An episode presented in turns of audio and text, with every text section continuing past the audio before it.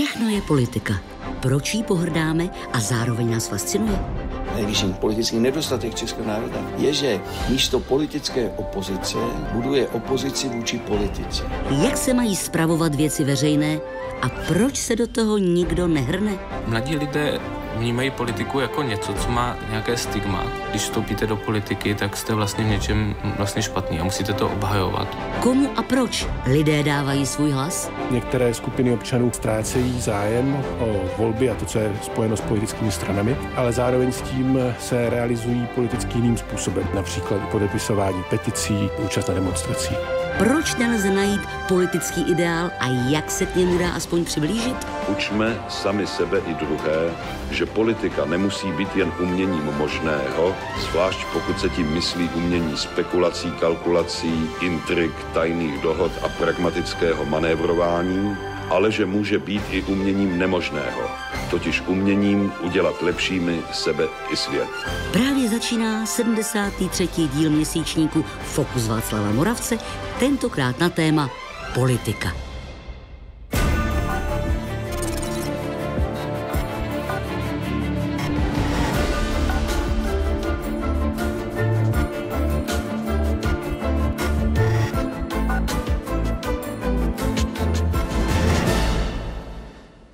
Často se zapomíná na to, že slušnost je politický předpoklad, nikoli program. Napsal v roce 2012 v jednom ze svých esejů právní filozof a sociolog Jiří Přibáň. Podle Přibáně jsme už tehdy, tedy před deseti lety, byli svědky manažerské kontrarevoluce, kdy političtí manažeři v zájmu obsluhování soukromých skupinových zájmů zcela popřeli původní účel politického pluralismu, totiž politickém konfliktu, sporu i schodě rozhodovat o tom, co je společné a důležité z hlediska veřejného zájmu. Nejen o politice jako službě veřejnosti bude dnešní fokus. Při jeho sledování vítám vás, diváky z Pravodajské 24 České televize i publikum tady v hlavním sále Senátu parlamentu České republiky, tedy v hlavním sále Valštejnského paláce. Dobrý večer vám všem.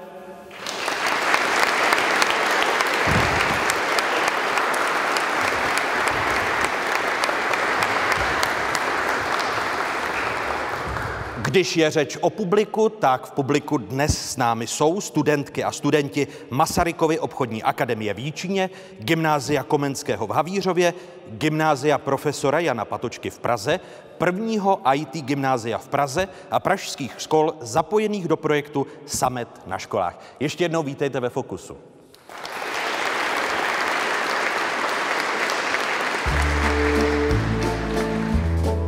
Politika a lid. Prvními hosty dnešního Fokusu jsou bývalá ústavní soudkyně a také bývalá senátorka, paní Eliška Wagnerová. Hezký dobrý večer, vítejte. Dobrý večer. A naše pozvání přijal i politolog Tomáš Lebeda. Hezký dobrý večer i vám. Dobrý večer. Tomáš Lebeda je vedoucím katedry politologie a evropských studií Filozofické fakulty Univerzity Palackého v Olomouci. Paní doktorko, začnu u vás. Když jste z pozice ústavní soudkyně přešla do pozice senátorky, stávalo se vám často, že vaše okolí e, měnilo ty reakce, protože něco jiného je soudkyně a něco jiného je ta špinavá politika? No, musím říct, že ano. Musím říct, že ano, že e, samozřejmě e, mnozí mi to možná měli i za zlý, že jsem opustila tu čisté soudnictví a vešla jsem do toho špinavého reálného světa a ještě navíc politiky.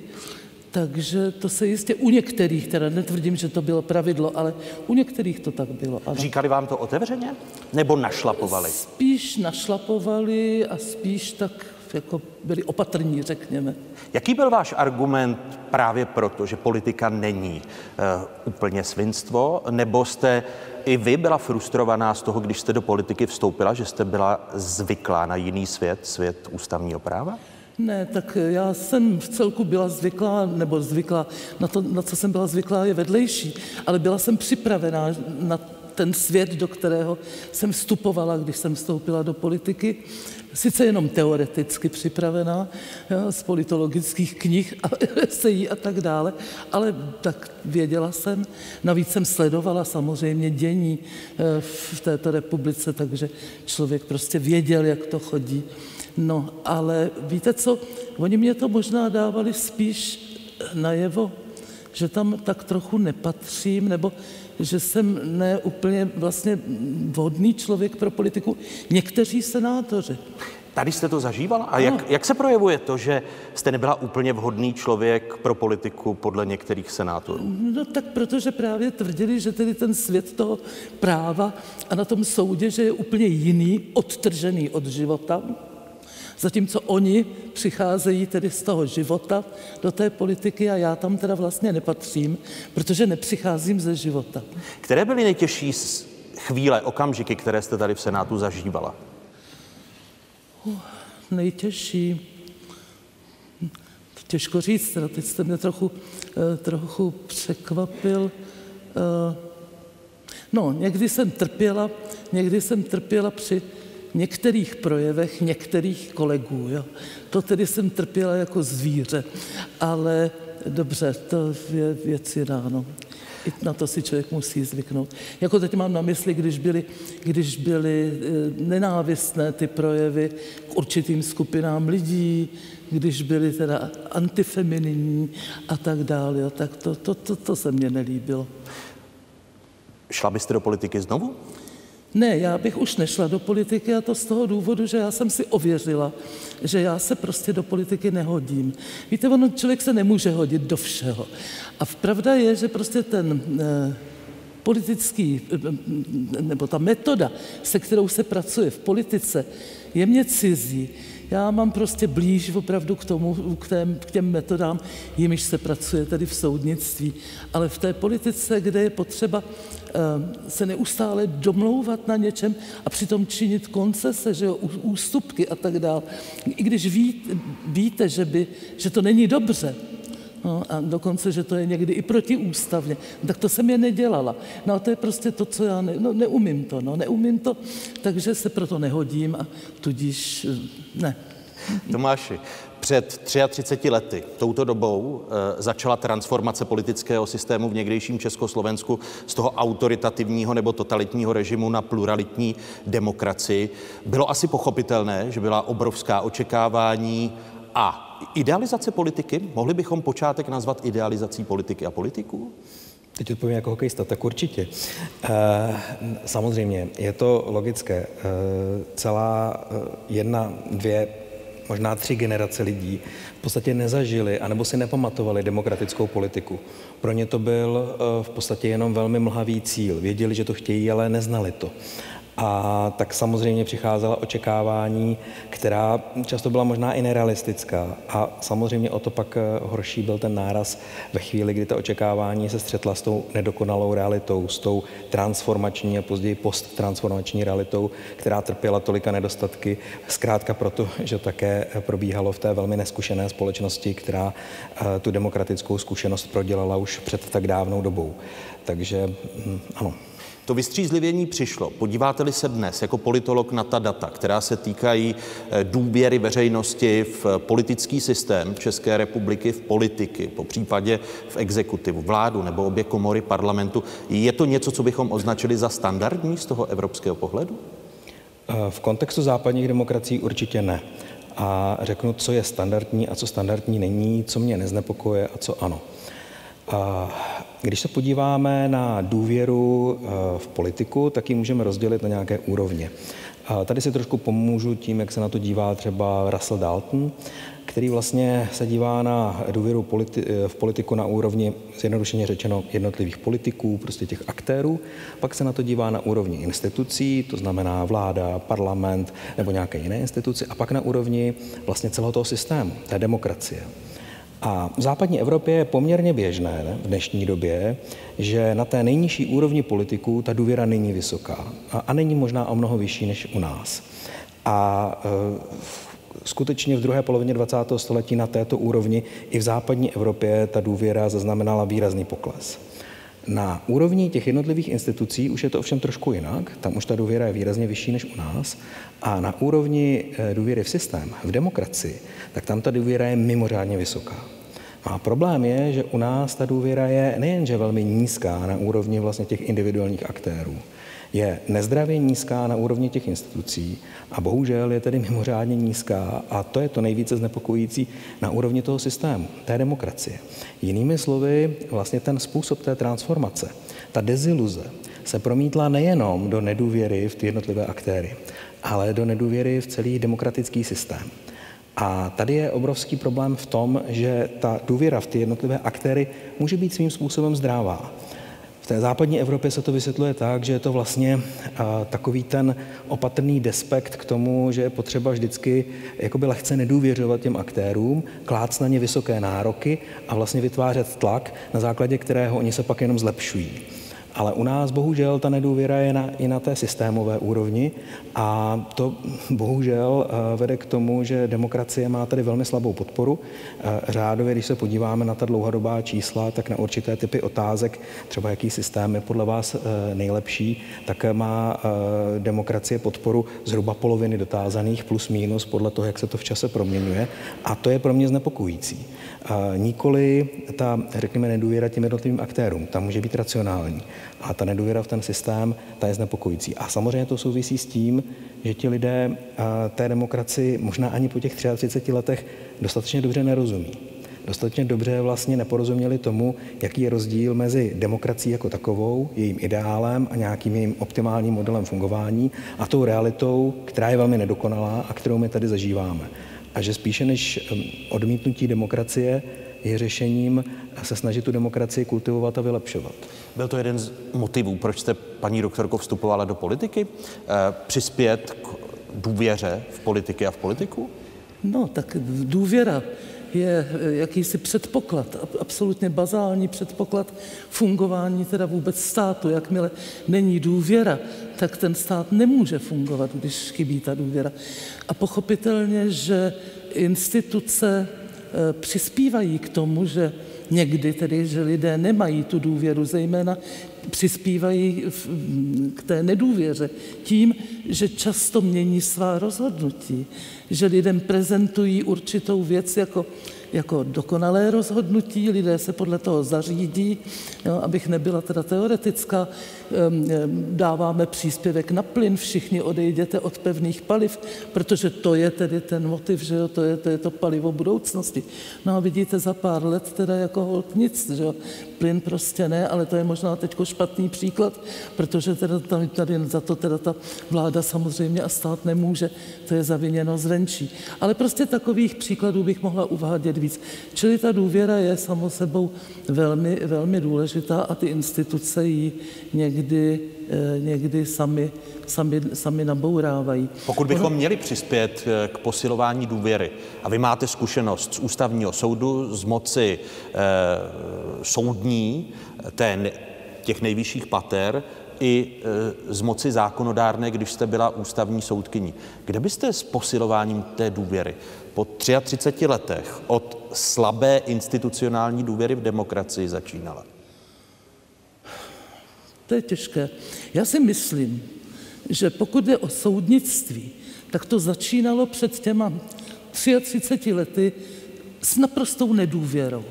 No, lidé prostě tady byli přes, přesvědčeni, čeští občané, o tom, že ti soudci, kteří tam sedí a kteří soudili ještě před tím listopadem, že jsou naprosto nedůvěryhodní a že tedy to soudnictví nemůže vykazovat žádné dobré výsledky.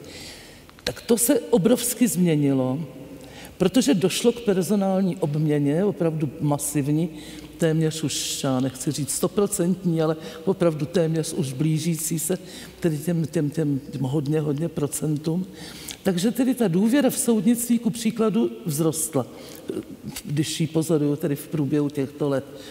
Eh, nemám v hlavě tedy ty statistiky a grafy, jak si vedla důvěra v parlament, ale já myslím, že ta asi byla stále na bodu více-méně mrazu, protože, co si tak vzpomínám, ono to pohybuje v tu poslaneckou sněmovnu kolem 20% a ten senát aspoň v poslední době měl, myslím, o dvě, tři čísla víc, teda jo, ale tak, no prostě tak to je špatné.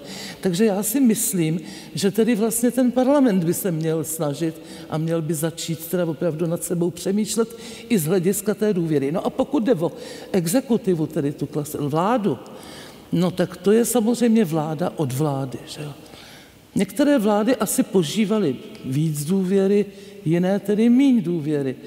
A to se měří tedy opravdu těmi činy té vlády a taky tím, jestli slibuje něco, co si je schopná splnit, nebo naopak naslibuje, pak nesplní a tak dál a tak dál. No, tak... Kdy začít s tím posilováním důvěry? Protože důvěra v obě komory parlamentu se pohybuje pod tou třetinovou hranicí populace voličů.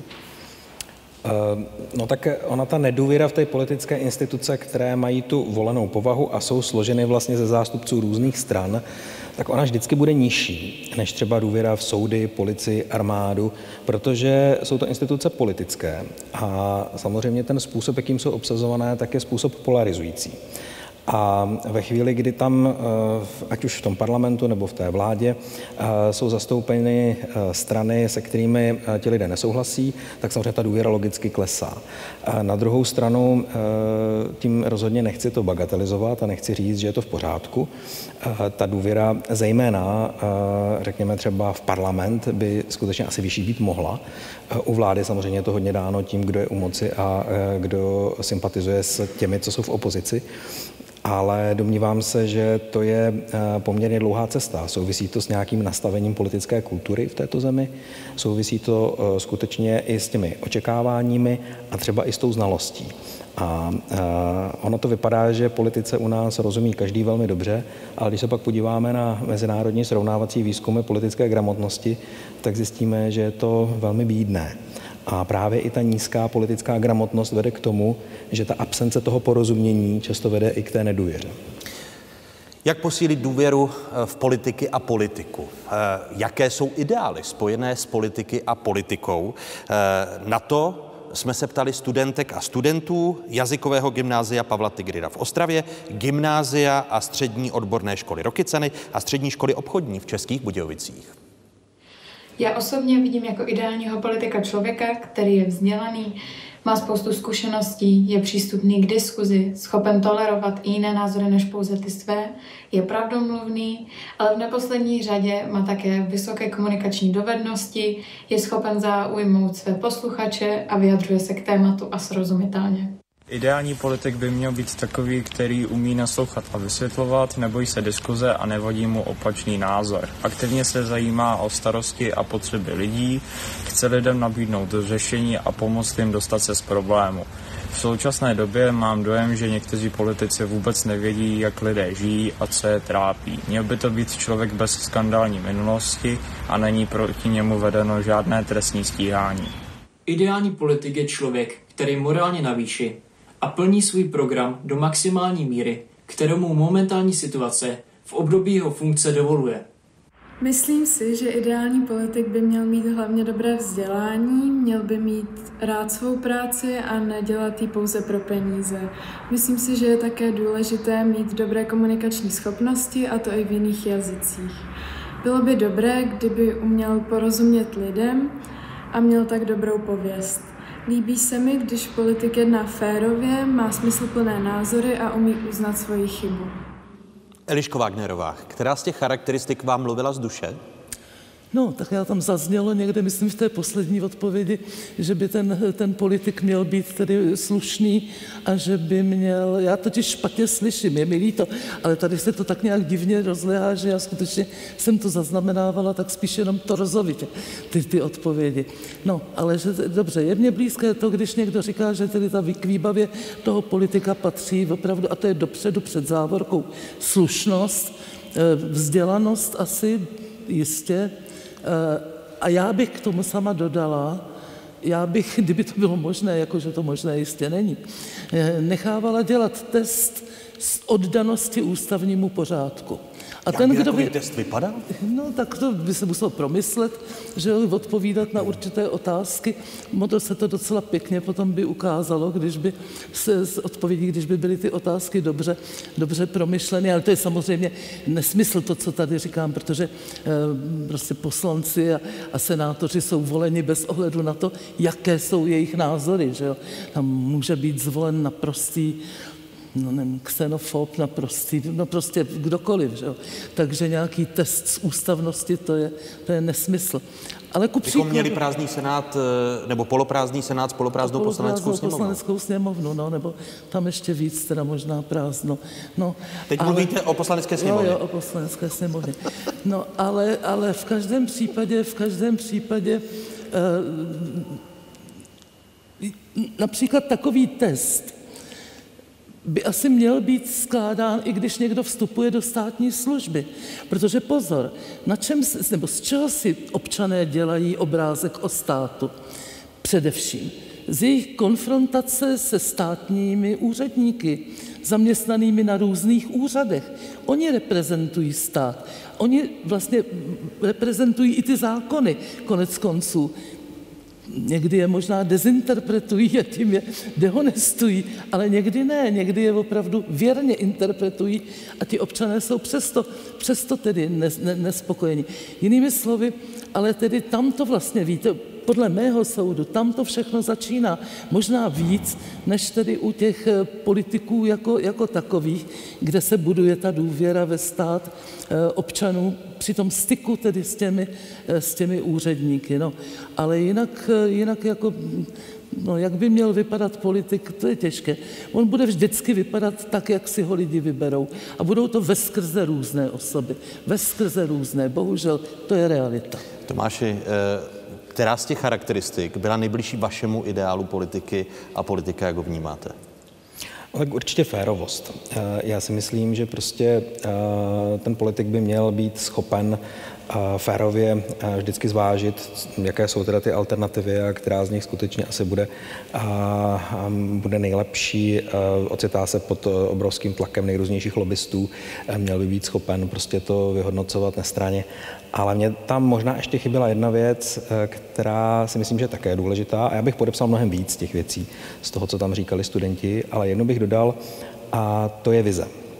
Mně se zdá, že v politice máme velmi málo politiků, kteří mají nějakou silnou, jasnou vizi, se kterou do té politiky jdou a kterou chtějí prosadit. Zdá se mi, že u řady politiků je jejich největší vize být zvolen, dostat se do té politiky, mít ten úřad, ale nikoli, že v tom úřadu chtějí něčeho dosáhnout. A bohužel to vidíme na nejrůznějších úrovních politiky, dokonce to vidíme i mimo politiku, na některých volených pozicích. A tady se mi zdá, že eh, je velký handicap. Ve chvíli, kdy máte v politice lidi, kteří tam jdou skutečně s nějakou jasnou vizí, s cílem, že chtějí něco prosadit, chtějí v té společnosti něco změnit a posunout ku předu, tak ta politika pak obvykle vypadá úplně jinak, než když je to jenom vlastně taková ta pěna dní, eh, která vlastně je jaksi tím jenom nezbytným procesem pro to, aby ti lidé v té politice mohli být. V těch uplynulých 33 letech byla to jenom pěna dní, která se posiluje pod vlivem sociálních sítí, zrychlené zkratkovité komunikace, a nebo se vize z české politiky vytratila proto, že na počátku 90. let tam silné vize byly. Začlenit Českou republiku na západ do evropských institucí nebo euroatlantických institucí typu Severoatlantické aliance Evropské unie, na čemž byla většinová schoda společnosti. No, eh, vy jste si vlastně odpověděl. Eh, ty 90. roky skutečně byly obdobím, které přáli silným vizím a přáli politikům, kteří byli nositeli těchto vizí. Potom postupně eh, ne, že by ty příležitosti k těm vizím ubývaly, jenom už ty vize nebyly tak koncenzuální a najednou jakoby si jejich nositelé začali dávat větší pozor. A najednou se z té politiky ty silné vize vytrácejí, přestože těch společenských výzev je kolem nás spousta a možná ještě důležitějších, eh, nechci úplně srovnávat, ale než třeba v 90. letech. Zmiň, zmiňte některou, eh, kterou byste vy očekával od politika, eh, společenské, celospolečenské téma a vize, která chybí v české společnosti. Tak celým světem, aspoň tedy tím, tím západním, řekněme, vyspělým světem, hýbe samozřejmě téma globálního teplování Je to velmi silný problém, který se mi zdá, že v Česku tak jakoby opatrně ignorujeme, protože víme, že je, tím spojen, že je s tím spojena spousta vlastně nepopulárních kroků a nepopulárních opatření. A chybí mi tady politici, kteří by měli tu odvahu uh, se prostě jasně vymezit, říci prostě, že mají nějakou jasnou vizi v téhle oblasti a tu vizi prosazovat. Ale to není jediné téma, je jich víc. Uh, takováto témata jsme tady viděli vlastně v době migrace, teď si myslím, že trošku lépe obstály politici eh, v době, eh, v době té eh, války na Ukrajině, ale prostě jsou, jsou výzvy, které začaly tu společnost výrazně štěpit a zdá se mi, že prostě málo, málo který politik má tu odvahu pak zaujmout nějaké jasné, silné stanovisko. U kterých témat vám chybí, Liško Wagnerová, ta odvaha, spojená s vizí, jako to mluví Tomáš Lebeda. No tak já bych se stotožnil s, s, těmi, s těmi tématy, které naznačil teda Tomáš. Eh, to já pocituju tedy stejně. Dodala bych k tomu ještě vodu. Jo. Prostě eh, chybí mě, chybí mě eh, tady mm, u politiků, co by oni mohli pro to udělat. Bez pochyby, že u takových těch komodit, které jsou vlastně nenormálním zbožím, ale jsou čím si víc, jsou čím si jaksi statkem, který je vlastně nedělitelný. A to je právě třeba ta voda, to je čistý vzduch, Eh, to je eh, to, tedy já nevím, slušné prostředí, nebo respektive čisteno, čisté životní prostředí tak eh, tady politici by v tom měli přijímat v tom směru určitá eh, zákonná tedy nebo prostě uh, legislativní opatření. A to se tedy opravdu neděje. Že jo? To jako se... například Izrael, kdy i kvůli svému geografickému umístění, jestli se nemýlím, tak má vodu zmíněnou jako národní bohatství no, a, a úplně já jinak. Jsem četla, já jsem četla někde před časem, že ku příkladu o tom teda takhle uvažují i Švýcaři no, kteří tam mají Alpy a vodu z ledovců a přesto si uvědomují, že teda jako ta voda je skutečně komodita naprosto nezbytná, že to je prostě, to je, no a tady se s ní, tady se rozprodala voda teda do soukromých rukou a ještě navíc zahraničních rukou a to je prostě špatně. A tak by se mělo, mělo vlastně tato věc naše vrátit zase do rukou tedy českých občanů. Že? Přichází čas na otázky studentek a studentů, kteří jsou dnes tady s námi v hlavním sále Valštejnského paláce, sídla Senátu parlamentu České republiky. Kdo se ptá jako první? Hezký dobrý večer. Eh, dobrý večer, jmenuji se Anna Mazáčková a jsem z Masarykovy obchodní akademie v Víčíně. Eh, chtěla bych se zeptat na otázku, zda je možné změnit uh, ústavu aby se trestně stíhaní Občané? Pol- politici, no, politici uh, nemohli dostat na post prezidenta nebo do uh, nebo do exekutivy, myslíte? Do vlády? Uh, no, do vlády. Uh, Eliška Wagnerová, je, je na místě taková změna, změna ústavy? Víte, to je, to je obtížné protože marná sláva jsou určité funkce, volené funkce, které k nímž by měl, nebo na něž by mohl mít, eh, nebo k nímž by měl mít přístup vlastně každý. Vychá, vych, vyjdeme třeba z toho, a teď to teoretizuju, jo, nechci to nějak, že bude někdo stíhán vysloveně nespravedlivě vysloveně nespravedlivě a teď by měl být eliminován tedy z tohoto důvodu, z toho volebního boje. Přes ty voliči mu teoreticky tomuto člověku by dali hlas, protože vědí o tom, že tedy celý ten proces je vlastně nespravedlivý. Jo? To, to, to nejde, to dost dobře nejde. Jo? Takže já bych s tím letím byla velmi, velmi, velmi opatrná. Jiná věc je samozřejmě e, funkce v exekutivě to už je věc jiná. Tam se samozřejmě už dále co zkousnout, ale pokud jde o volené funkce, tak tam bych byla velmi opatrná. Velmi opatrná. Odpověď Tomáše Lebedy? No, eh, já bych si přál, a to je takové zbožné přání, eh, kdybychom jednou dosáhli stavu, že eh, spoustu věcí, které nám připadají samozřejmé, nemusíme kodifikovat, protože ta společnost cítí, že je něco naprosto nepřijatelného a podle toho se chová. Jinými slovy, je-li někdo důvodně podezřelý z trestného činu, a, tak v podstatě to vede k tomu, že nemá šanci u veřejnosti být do nějakého úřadu zvolen. A, je to věc, která je podle mě mnohem mnohem zralejší, než se snažit neustále regulovat, regulovat, regulovat se všemi pak riziky, o kterých velmi dobře hovořila paní doktorka Wagnerová. To znamená, já bych opravdu si přál, aby jednou ta česká společnost byla opravdu společnost vyspělých demokratů, kteří mají právní povědomí, kteří mají velmi dobrý cit pro politiku a dokáží posoudit, že tento člověk opravdu nemůže být zvolen do politické funkce. Protože to, z čeho je podezřelý, je mimořádně závažné a podle všech indicí se třeba zdá, že to podezření může být, může být velmi důvodné. Druhá otázka. Hovořím obecně. Dobrý večer. Dobrý, dobrý den, mé jméno je Filip Mičánek, jsem z Gymnázia Komenského v Havířově a chtěl bych se zeptat paní Wagnerové, jaký si myslíte, že bylo největší úskalí při transformaci legislativy po sametové revoluci? Jaké bylo největší úskalí při, po po, samet, po sametové do, při transformaci při legislativy? Transformaci. No, to je velmi těžká otázka, protože to samozřejmě, uvědomte si, že tady nebylo vlastně pro, pro, z toho právního prostředí uděláno nic. Se začínalo opravdu na úplně, úplně zelené louce. Dál, možná teda to bylo hodně velké úskalí, že tu nebyli lidé se zkušenostmi, kteří by věděli, jak tedy ty věci konkrétní pojmout, jak je kodifikovat.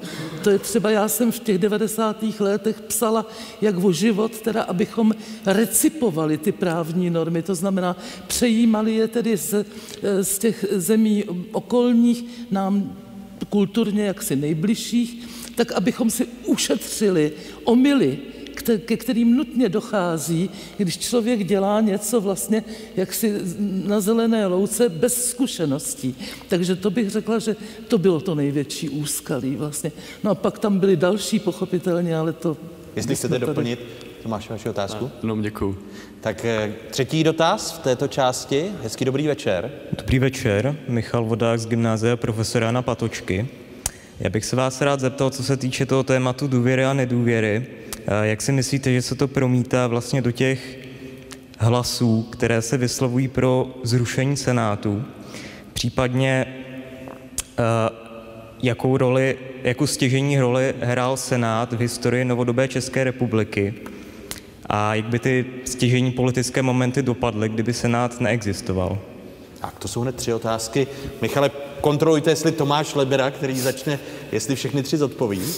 Budete mi muset připomínat, Václave, ale uh, Senát sehrál velmi důležitou úlohu v řadě okamžiků. Já bych vzpomněl třeba jeden uh, v době opoziční smlouvy, uh, když se uh, pokoušel, uh, pokoušeli ti smluvně opoziční partneři, tedy ODS a ČSSD, měnit uh, volební zákon a měnit ústavu, tak tehdy Senát, aspoň tedy v některých situacích, uh, zafungoval právě jako pojistka, protože jak ústavní změny, tak eh, změny volební legislativy je potřeba, aby byly schváleny Senátem.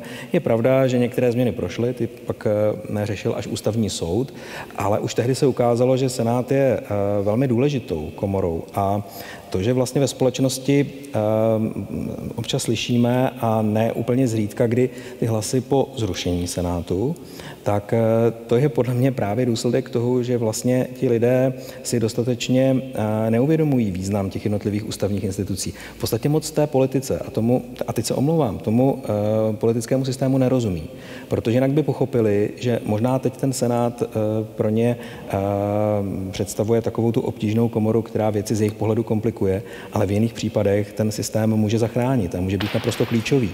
To znamená, tady bych... Tak nakolik se k té nedůvěře, na což se ptal Michal, Michal, vzpomínám si správně na tu první otázku, že jste se ptal i nedůvěru Senát jako jednu z komor parlamentu přispívají i útoky jiných politických aktérů. Teď mám na mysli aktuálně Miloše Zemana, prezidenta, eh, který neopomene ve vztahu k Senátu zmínit, že je zcela zbytečný a že Česká republika je malou zemí, která nepotřebuje dvoukomorový parlament a podobně. Já si myslím, že sice jsme malou zemí, ale jsme stále mladou demokracií a ta právě potřebuje mnohem více těch kontrolních mechanismů. To, že to říká Miloš Zeman, asi není překvapující. Je škoda, že to říká jako prezident republiky, kdyby to říkal jako soukromá osoba, asi by to uh, jsme mohli vnímat jinak, ale on není jediný. Od samého počátku to byla část politických elit, která spochybňovala význam Senátu. Vzpomeňme, uh, vlastně on byl naplněn až v roce 96 jo, tedy velmi dlouho po vzniku samostatné České republiky a po celou tu dobu zejména ODS byla tím hlavním kritikem Senátu, který říkal, že je vlastně ten Senát naprosto zbytečný a že vlastně je to eh, komora, která akorát bude komplikovat celý proces a bude drahá a tak dále. A o čem vypovídá to, že po 33 letech, respektive po nějakých 20, 25 letech, je to ODS, která dominuje v Senátu, má předsedy Senátu?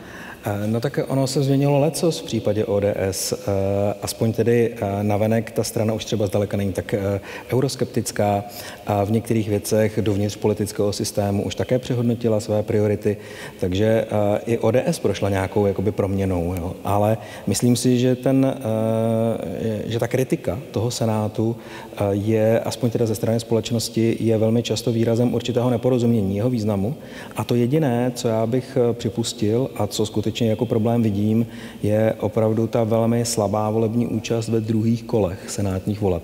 A tam si myslím, že to e, opravdu volá po nějakém hlubokém zamyšlení se nad systémem, který by nepotřeboval ke zvolení senátorů toto druhé kolo, ale kde by stačil systém jednokolový, ovšem takový, který zachová možnost eh, zvolení toho senátora nadpoloviční většinou, nebo alespoň většinou, která se této nadpoloviční většině blíží. A takové systémy existují, jenom je potřeba trošku hledat. A tady v Senátu už se ty systémy mnohokrát diskutovaly. Eh, odpověď Elišky Wagnerové na Michalovou otázku.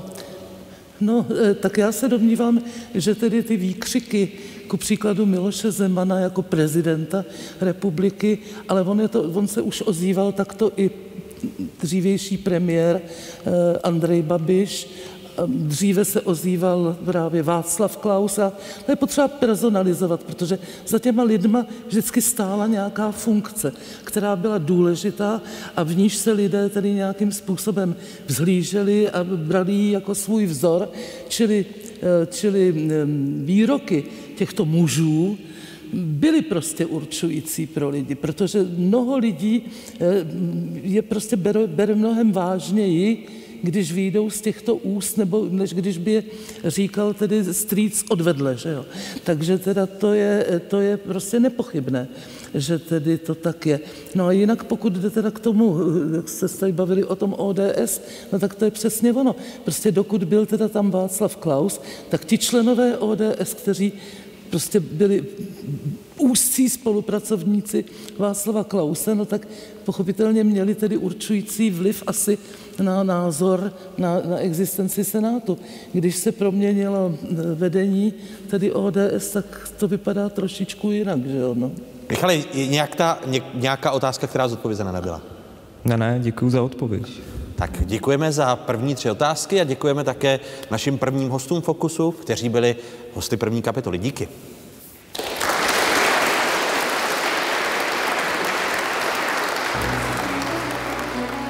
Hosty dnešního Fokusu na téma politika jsou bývalá ústavní soudkyně a bývalá senátorka Eliška Wagnerová, politolog Tomáš Lebeda, evangelický farář Miloš Reichert, filozof David Černý,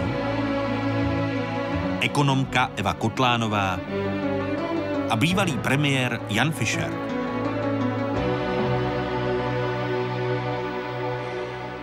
Liší se mužský a ženský pohled na politiku a v čem především?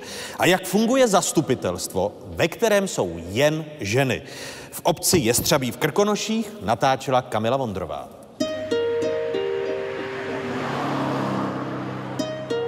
Nacházíme se v obci Jestřabí v Krkonoších. Jsou to vlastně tři spojené obce, skládající se z Jestřabí v Krkonoších, Roudnice, Křížlice. Dohromady máme necelých 250 obyvatel. V komunálních eh, volbách v roce 2014 jsme poprvé kandidovali jako ženy pro změny uskupení většinou maminek, dali jsme se dohromady i jako ženský tady z obce, který se navštěvovali a dělali spolu e, různé akce a trávili spolu volný čas. A, čau ženský! Tou hybatelkou a člověkem, e, který přišel s touhle myšlenkou, pojďme kandidovat, dělejme něco, změňme to tady, tak byla Dana Holcová. Je nazdar holky, já jsem se zase spozdila teď. Fungujeme na principu soudržnosti, která tady od pradávna byla důležitá k tomu přežití v našich těžkých horských podmínkách. To je asi takovým hnacím motorem nás žen tady v Křižlicích, Roudnici a Jestřebí. Já vás zdravím, děvčátka. Ahoj. Ty ženy se doma starají jak o rodinu, snaží se držet tu rodinu pohromadě ale mají taky zájem o tu, o tu širší rodinu, čímž, eh, kterou je obec. A není jim jedno, co se děje, mají zájem se podílet na tom dění, ovlivňovat ho, vytvářet ho takové, jaké by chtěli, aby bylo. Takhle jsme to prošli asi všechno. Má ještě někdo něco k doplnění nebo nějaké další dotazy?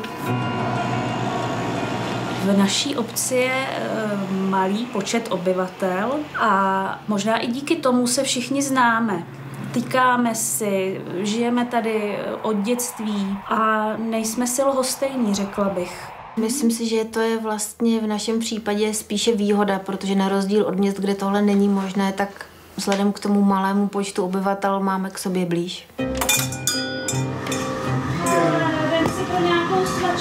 Vůbec nevnímám vedení obce, co by starostka, jako politiku. Je to spíše služba eh, pro lidi, pro občany, pro nás. Starostka, tohle je nová paní starostka. Jako sílu nebo přednost toho ženského zastupitelstva a ženského vedení obce vidím to, že eh, víc prosazujeme nebo že jsme zacílené na vztahy, na komunikaci s občanama, eh, na setkávání z toho plynoucí. Vy se znáte. Gratuluju. Ono se tady všechno točí okolo ženského principu, ale já bych ráda doplnila, že my bychom ale i rádi tady mezi sebou měli muže protože i ten mužský pohled na všechny ty věci je opravdu důležitý a myslím si, že někdy nám chybí, že se ta naše jednání tak jako ze široka roz plizávají a není tam takový ten, to zaměření na ten cíl, co mají zase hmm. muži. Víte, ještě pan Buchan by se u vás zastavil a podepsal by to, tak jestli byste mi to pak poslali, poskenovaný. Určitě, jo, určitě. Tak jo, tak děkuji za spolupráci. Muži mají eh, jako logičtější, eh, chladnější, méně emotivní třeba myšlení, dokážou víc ty technické věci eh, promýšlet, takže ty muži nám chybí. A nebráníme se jim, že ne? Vůbec ne.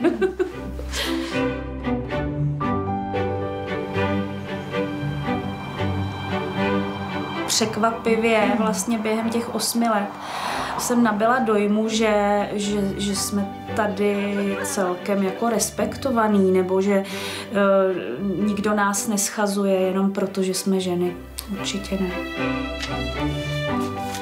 Já doufám, že to vlastně vypovídá o spokojenosti našich spoluobčanů, protože člověk vlastně až když je opravdu nespokojený, tak jde po nějaké změně.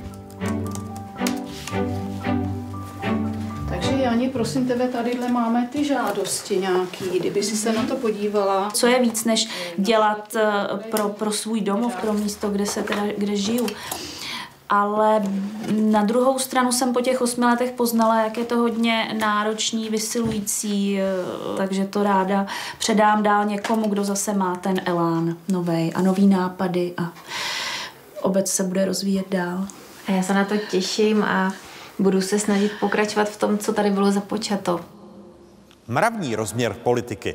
Druhá kapitola dnešního Fokusu, jejímiž hosty jsou evangelický farář, bývalý mluvčí Charty 77 Miloš Reichert a filozof z Ústavu státu a práva Akademie věd České republiky David Černý, kteří právě přicházejí.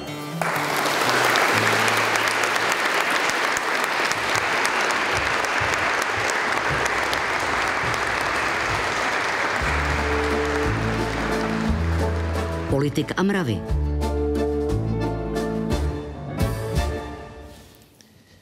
Začnu u Miloše Reicherta. Název kapitoly Politika a mravy. Jde to dohromady? Nejen, že to jde dohromady, ale velice úzce to spolu souvisí. A kdyby nebylo mravů, tak není ani žádné politiky. Máme tedy od politiků očekávat, že budou mravnější než my, jejich voliči? E, to bych neočekával. Proč? No, protože politici jsou odrazem toho, čím žije společnost, co od nich očekává. A když si bude přát, aby tam byly nemravové, tak tam nemravové budou a budou se tak chovat. Zatímco když je jasné, že je tady poptávka po něčem jiném, no tak také budeme jiné lidi volit a oni se také podle toho budou chovat. Nezapomeňme, že pardon, eh, politika eh, jak si nespadla z nebe, politika to je strašně eh, pradávná záležitost, protože ve chvíli, kdy vznikla polis, tedy obec organizovaná, tak vznikla politika, kde v obci žijí občané a tím, jak spolu žijí, nažívají, obcují, jak se říká, no tak dělají politiku.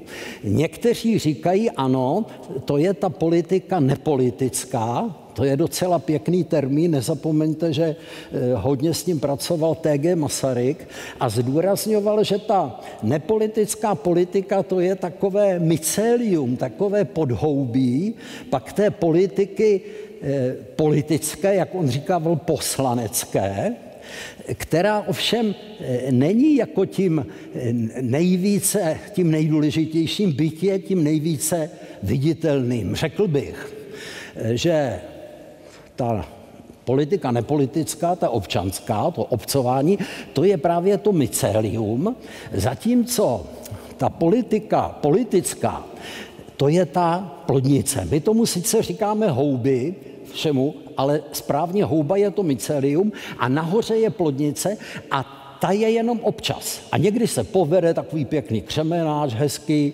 a vydrží, zatímco některé jsou takové nahnilé už od začátku. A tak to, tak to bývá. Prostě to, co je viditelné na té politice, není to nejdůležitější. E, politika a mravy i pro vás nádoby, Davide, neoddělitelné? Tak já bych řekl ta expozice pana kolegy byla velice pěkná, velice zajímavá. Eh, tady byly otáz, zaznívaly otázky, jaká by měla být vlastnost politika a jakým způsobem ty vlastnosti politika eh, souvisí s tou morálkou nebo mravy. Ale já si myslím, že to, co je důležité si uvědomit, že politik je člověk a každý z nás v té společnosti by měl disponovat určitými vlastnostmi, které můžeme říkat morální zdatnosti, a takzvané epistemické zdatnosti, čili schopnosti dobře si formovat vlastní názor. A k tomu je povolaný každý člověk. Každý z nás by měl disponovat těmito schopnostmi, aby jsme byli to, čemu můžeme říkat eh, epistemicky morálně odpovědní občané. A rozvíjíme tyto schopnosti, o nichž mluvíte. Když se podíváme na nejmladší generaci, která bude rozhodovat za pár let o budoucnosti této země? Já si myslím, eh, ta mladší generace je na tom trochu lépe a myslím si, že takové základy už se začínají zavádět do toho středního školství.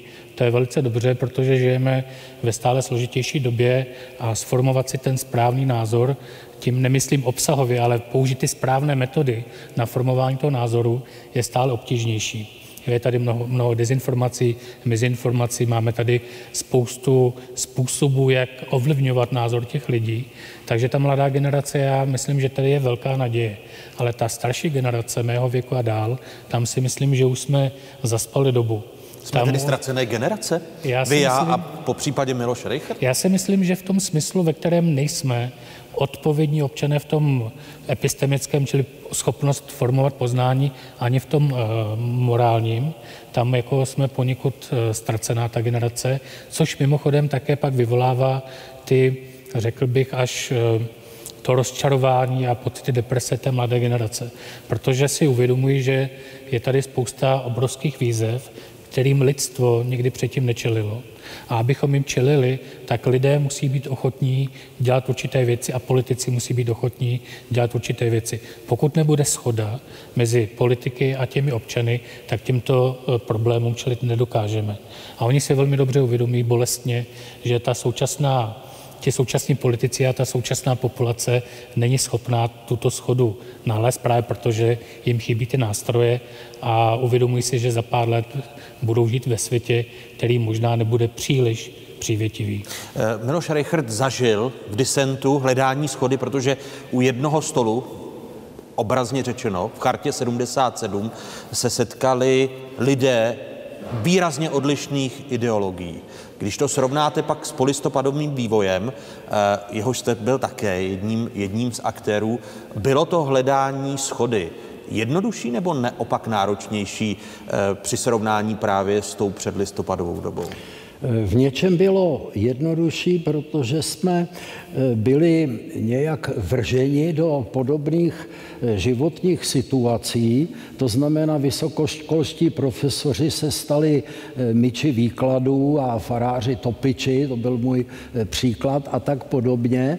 No a už tímhletím zážitkem, že jsme takoví stroskotanci vlastně. Tak byli označováni. Ano. Za prodanci a stroskotanci. Stroskotanci, za prodanci to tolik ne, ale samozvanci jsme byli, Jo, tedy, samozvanci. protože aniž jsme se ptali a byli vyzváni, eh, tak jsme začali eh, mluvit těm politikům do té jejich politiky. A to se jim ale vůbec nelíbilo, že slyšeli něco jiného než sami sebe. A mm, to bych řekl, že to je taková eh, jaksi výzva na pořád, Prostě nemyslete si, že může být eh, nějaká kloudná politika, eh, pokud eh, za ní nebude dostatečně silný hlas lidí, kterých, já nevím, nemusí být asi úplně plná letná, ale když je, tak je to ještě lepší. Ale aby bylo slyšet hlasy lidí, kteří těm politikům připomínají, proč tady jsou, co mají dělat, o co my usilujeme, čemu vy se máte e, blížit a co od vás chceme. A tohle to potřebují slyšet. No a tohle to charta vlastně dělala. V té době se to lišilo tím, že jsme od nich vyžadovali hlavně e, respekt ke mezinárodním smlouvám o lidských právech, ke kterým se československý stát slavnostně zavázal a pak na to kašlal. No a my jsme řekli, zkusme je chytit za slovo a bude, tak jsme udělali seznam. Tady a tady a tady nedodržujete to, co jste slavnostně v Helsinkách podepsali. No a my vám to budeme připomínat a nabízíme se jako eh, takový vaši kritičtí pomocníci. No tak eh, samozřejmě, že to dopadlo jinak, než by nám zatleskali, že přesně tohle potřebují. No a eh, vedlo to k tomu, že jsme pak jako taková vlastně malá skupina, ale velice pestrá a to na tom bylo to nejlepší. Že tam byli katolíci, evangelíci, bývalí komunisté různého typu, někteří jakoví trochu trockisté, někteří za sebou měli docela pěknou stalinskou minulost a e, prostě bývalí političtí vězni, všecko možné se tam takhle e, sebralo, lidé od kultury, lidé od techniky a všichni jsme věděli, že něco nás spojuje, že ve všech těchto těch našich různých náhledech skupinových, osobních na svět je nějaký průnik společný, který sdílíme, a to byla ta lidská práva. To hledání schody dnes v té fragmentované společnosti, roztříštěné i sociálními sítěmi. Eh, je možné nacházet takovou schodu, nebo to je eh, velmi komplikované, protože tady jsme v autoritativním režimu, který možná Miloš Reichert až příliš, eh, jako to hezky vypráví, tak ho až idealizuje, jak to bylo krásné, když disenti nebo disidenti se setkali u toho jednoho stolu a měli rozdílné názory a hledali schody. Já si myslím, že nacházet tu schodu není vůbec jednoduché, i protože my lidé nejsme racionální aktéři, jak bychom si rádi o sobě mysleli. To znamená, nejsme schopni postupovat čistě na základě rozumivých eh, argumentů, důvodů, odůvodňování, evidencí a podobně. Jsme velmi emotivní bytosti, eh, k mnoha názorům se přikláníme právě prostřednictvím nějakého emočního stotožnění. Bohužel to teda platí i v té politice a vůbec eh, vlastně, když bych Demokracie jako ideál je perfektní věc. Vlastně představuje si, že máme lidi na nějakém území, kteří mají různé potřeby, přání, tužby, vytvářejí si nějaké větší ideové e, rámce, ideologie podobně, pak by si měli najít nějakou stranu, která jim vyhovuje, pak by tu stranu měli zvolit, pak by mělo přijít to, že budou kontrolovat, a pak by mělo přijít to, že až budou další volby, tak jim e, prostě... Vystaví účet. Přesně tak. A tohle to se bohužel vůbec neděje protože se ukazuje z mnoha výzkumů empirických, že lidé, a nezávisí to na vzdělání, není to, že by to bylo nějakým způsobem to korelovalo s tím vzděláním, lidé eh, tu politiku vnímají často jako fanoušci nějakého klubu fotbalového. Prostě někdo fandí Spartě a je schopen Spartě něco odpustit, někdo si prostě oblíbil určitého eh, výrazného politika a jeho stranu a je ochoten mu něco odpustit. Takže té racionality tam bohužel moc není. A v takovém prostředí se ta schoda hledá velice těžko. Já bych byl jenom ještě, jestli můžu rád, kdyby ta v té, i v té politice, i v té veřejné diskuzi se rozlišovaly hodnotové otázky, na kterých je legitimní neschoda třeba eutanázie, ano, ne a podobně. A pak e, otázky věcné, faktické, například e, globální změna klimatu. To není hodnotová otázka. Ta tady prostě je a je třeba s tím něco dělat. A tyhle ty dvě věci je třeba mít, o tomhle se můžeme bavit a diskutovat, tohle musíme přijmout jako fakt a musíme s tím něco dělat.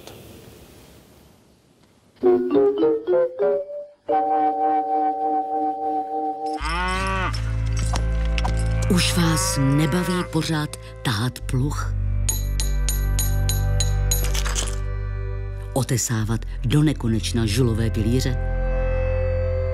Neustále padat a zase se zvedat z bláta na bojišti? Nabízíme vám mnohem lepší uplatnění. Neláká vás vzít konečně věci do svých rukou, mít alespoň na chvíli moc nad jinými, rozhodovat o státních zakázkách. To vše navíc v suchu a teple tak neváhejte a využijte tuto skvělou příležitost. Osmělte se a vstupte do politiky. Kandidujte na uvolněné posty právě teď. Uprázdněné lavice čekají jen na vás. Všudy přítomná reklama, v tomto případě reklama na politiku. Je to právě o politicích, Davide, aby rozlišovali ty hodnotové a ty faktické otázky a tím kultivovali tu veřejnost, nebo je to na nás, abychom chtěli po politicích eh, odlišování těchto dvou? Já, bych řekl boje. Já bych eh, opět bych nechtěl rozlišovat mezi námi lidmi a, a politiky. Těmi, My bychom jsou... měli mít ty schopnosti stejné, protože pokud je tedy nějaký vážný problém a nejdajde se schoda mezi námi, kteří volíme, a těmi politiky, kteří jsou voleni a opakovaně, tak ty vážné problémy, které vyžadují například omezení eh, toho kvality toho našeho jak jsme zvyklí prostě na pohodlí a podobně, tak to může přinášet určité jako negativní emoce a pokud tady ta schoda nebude, tak se nepohneme dál. Takže eh, já bych nedělal rozdíly mezi politiky. Ale ten, ale ten počátek je uvědomit si, jaké jsou otázky hodnotové, které ano, jsou více ano, emocionální ano, ano, ano. od těch faktických, které ano. jsou více racionální. Přesně, já si myslím, že to ti politici, oni mají prostě větší, větší odpovědnost a samozřejmě je, dopady jejich činů jsou větší než dopady individuálních lidí v té společnosti, takže by měli tohleto, to by byla jedna, měla být jedna z prvních dovedností. Když se třeba podíváme na to, jakým způsobem se zvládala pandemie COVID-19 v České republice, nezvládala se. Proč se nezvládal? Protože se prostě ignorovala věda, ignorovaly se poznatky odborníků a odmítalo se postupovat ve shodě s tím. A to bez toho opět nebyly hodnotové věci, ale faktické. Takže faktické věci, to jsou fakta, toho se držme a konejme. O hodnotových věcech můžeme diskutovat, můžeme mít legitimně i rozdílné názory. Miloši Reicherte, David eh, Černý tady zmínil pandemii, onemocnění COVID-19 jako tu faktickou, eh, nikoli hodnotovou otázku. Napadají vás ještě další, kde tato společnost není schopná hledat schodu, protože se nerozlišuje? Tady bych doplnil, že možná ti politici tak přehlíželi odborníky, protože veřejnost sama moc nedůvěřuje odbornosti. A třeba vědec jako není už Eh, takové, takové to polobožstvo, kterým kdysi bývalo. Prostě lidé už nějak mají ty svoje alternativní pravdy a už nějaké vědce s jejich eh, takovými příliš složitými eh, postupy myšlenkovými nepotřebují. Ale stále to je věda, pokud jsme se tady v první části fokusu bavili v první hodině o důvěře, tak to jsou vědci věda, která se v rámci prestiže povolání těší největší prestiži povolání u veřejnosti, na rozdíl právě třeba od poslanců, senátorů či ministrů a premiéra. No, kež by to tak bylo a kež by také prestiž i těch politiků stoupla, protože budou dobře dělat svou práci. A já myslím, že e, přece jenom dokážeme rozlišit, když jsem užil toho e, příměru e, z oblasti fungí, tedy hub, prostě některé ty exempláře se povedly a byli to dobří politici i dobří čeští politici na různých ministerských postech třeba a pak byli někteří, kteří opravdu tam měli nějak pod tím jehličím zůstat a vůbec nevylejzat. Kdo byl pro vás tím mravním ideálem? Ten, který se poved, teď nevím, jak, jakou houbu, eh, jestli křemenáč jste tady zmínil jako tu, tu kterou byste no označil no, tak já křemenáč řeknu, české politiky. Třeba tak se doznám, že jsem nikdy nevolil socialisty, ale vždycky jsem uznával Špidlu jako výtečného premiéra. Ptáte se vy, studentky a studenti, kteří se s námi v hlavním sále Valčtinského paláce, sídla Senátu parlamentu České republiky. Kdo se ptá, hezký dobrý večer. Dobrý večer. Jmenuji se Adam Stránský, studuji na Masarykově obchodní akademii v Číně a mám dotaz na vás oba. Máme skutečně rozdělenou společnost, nebo je to jen fráze médií a politiků, kteří se snaží využívat krizí posledních let ke svému zviditelnění a zvýšení politického profitu? Davide.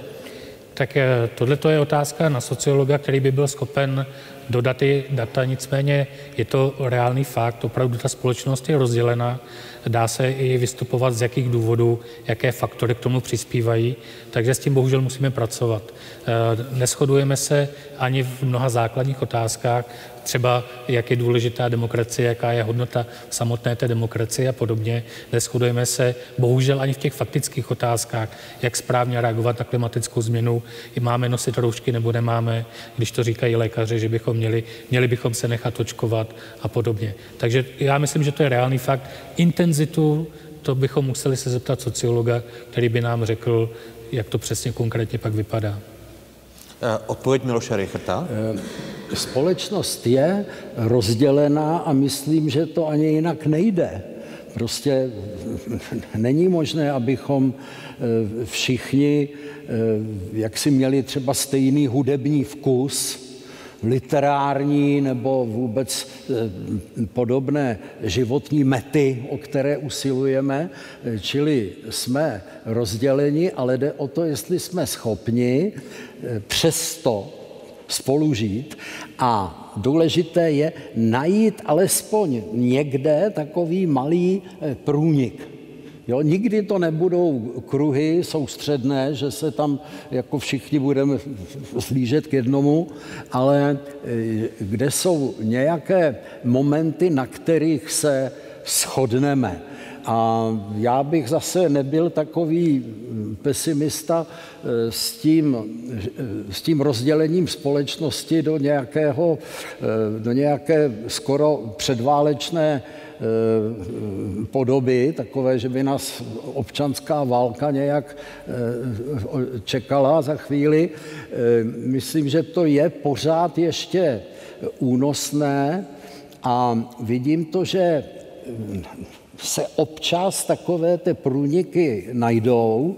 Například teďka jsme měli eh, sbírku pro potravinové banky. Úžasné, nádherné, to se různí lidé sešli, kteří třeba na ty konkrétní politiky mají různý e, názor, ale věděli, že pro lidi, kteří jsou na tom špatně materiálně, můžeme my taky něco udělat. A do toho koše něco hodit. A bylo toho letos zase víc, než bylo loni. Takže já nevidím jako jednoznačný nějaký trend, že by všecko šlo do kopru. Naopak. Ano? Já jenom bych chtěl ještě říct, ono důležité je, že eh, bychom jako lidé měli sdílet, sdílet eh, vlastně dávat stejnou hodnotu pravdě jako základě hodnotě lidského myšlení. Že pravda je důležitá, pravdivé myšlení je důležité a je jedno, jestli to myšlení jsem sformoval já nebo někdo jiný. V vzájemném dialogu, konec konců i ta věda, je společenská činnost, je to aktivita, na které se dneska podílí hodně lidí. Je ve snaze posouvat to naše poznání. Dneska se často hovoří o tom, že žijeme v postpravdivé nebo postfaktické době a takovým tím symptomem tohohle stavu je, já mám svůj názor a mám právo na svůj názor ale to je prostě špatně. Názor není sám o sobě velmi zajímavý, protože názor není ještě pravdivé poznání. A pokud samozřejmě lidé ty e, názory získávají e, z těch svých informačních bublin a podobně, tak ty názory jsou často naprosto bizarní, otržené od reality. Ale pokud se budu držet téhle ideologie, je to můj názor, mám na něj právo a pravda není až tak důležitá, tak si myslím, že to e, rozdělení společnosti bude dál pokračovat. Spokojen? Děkuji za vaše odpovědi. S odpověďmi, kdo se ptá další? Hezký dobrý večer. Dobrý večer, jmenuji se Daniel Kondělka a jsem z Gymnázia Komenského v Havířově. Od mnoha lidí a mimo jiné i politiků slýcháváme o potřebě návratu ke slušné politice, proto bych se chtěl obou pánů zeptat, zda tento návrat ke slušné politice není jen jakýsi abstraktní ideál a zda slušnost eh, dokáže obstát v každé konkrétní politické situaci? Miloš Reichert.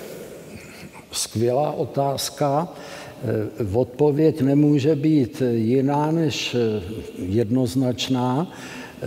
To je bez slušnosti. A co znamená slovo slušnost? Když řekneme morálka, etika, tak je to v podstatě totéž. Protože co jsou to moresy? No, zvyky. Co je etické? To, co se sluší, co se sluší dělat. Co je, eh, čili eh, východiskem je jasné směřování k tomu, co má být co je správné. A já jsem tleskal vašemu eh, přiznání se k pravdě, protože my ještě v češtině máme tu výhodu, že u nás slovo pravda souvisí se slovem spravedlnost, právo, správnost. Takže pravda je eh, nejenom, že dvakrát dvě jsou čtyři a nic na tom nezmění názor někoho, že je to pět a půl, Prostě je pravda, je tohle, ale pravda je správnost i v nějakém obecnějším smyslu. Správnost eh, životního postoje, eh, správnost eh, v mém, v mém chování, v mém způsobu, jímž řídím auto a tak dále, tam je nějaká správnost, která také souvisí třeba s pravidly, pochopitelně další takové hezké slovo, které souvisí e, s pravdou. Takže celá tato oblast, prosím, není nějaký zbytečný idealismus. to je prostě takový živel, ve kterém se neustále pohybujeme, takový, míním tím přírodní živel, jo? je to ta správnost a nastavení nějakých těch správných hodnot a e, toho usilování o to, co je nejsprávnější. Slušnost Já jako myslím, politický... že mohu být eh, stručný, i když se teda teď budu trošku opakovat. Myslím si, že to možné je, pokud to nebudeme vyžadovat pouze po těch politicích, ale budeme to vyžadovat primárně sami po sobě. Pak je něco takového možné. Pane kolego, to vypadá jako, že jsme se domluvili, ale já jsem tohle chtěl říct teďka. Tak to za vás David Černý řekl. No. Spokojen s odpovědí nebo chcete doplnit? Děkuji mnohokrát. Kdo se ptá? Další, dobrý večer. Dobrý večer. Já jsem Václav Hubka, jsem z Gymnázia paměti národa. Um, mě by zajímalo, jestli je teďka někdo, anebo byl někdo v politice, uh, kdo tam z toho mravního hlediska nepatřil. Kdo začne, pánové? David Černý. Ne, tak hluboce se nadechl. Ona spíš otázka je, kde začít, že jo? Než kdo začne. Já nechci jmenovat konkrétně nějaké politiky, nevím, jestli mi to přísluší, ale opravdu stačí se podívat kolem sebe, bohužel jich je až moc. Odpověď Miloše No, já když se omezím na politiku eh, takovou tu poslaneckou, opravdu, tak já jsem moc rád třeba, že nemám v parlamentu paní Semelovou a pana Skálu a dokonce, že paní Konečná je v Bruselu kde teda statečně bourá tu Evropskou unii, ale je tam za to dobře placená. Od té Evropské unie. Děkuji moc krát. Tak eh, a já děkuji další dvojici hostů našeho Fokusu druhé kapitoly, kteří s námi zůstávají. Evangelický farář Miloš Reichert a filozof David Černý. Děkuji vám zatím, díky. Děkuji.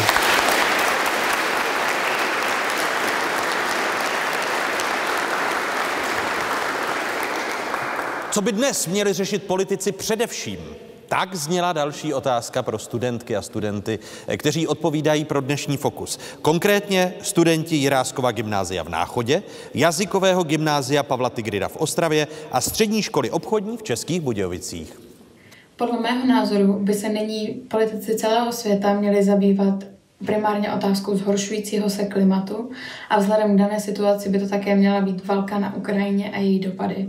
Co se týče českých politiků, ti by se měli spíše zabývat problémy naší společnosti, jako jsou například inflace nebo rychlé zvyšování cen energií.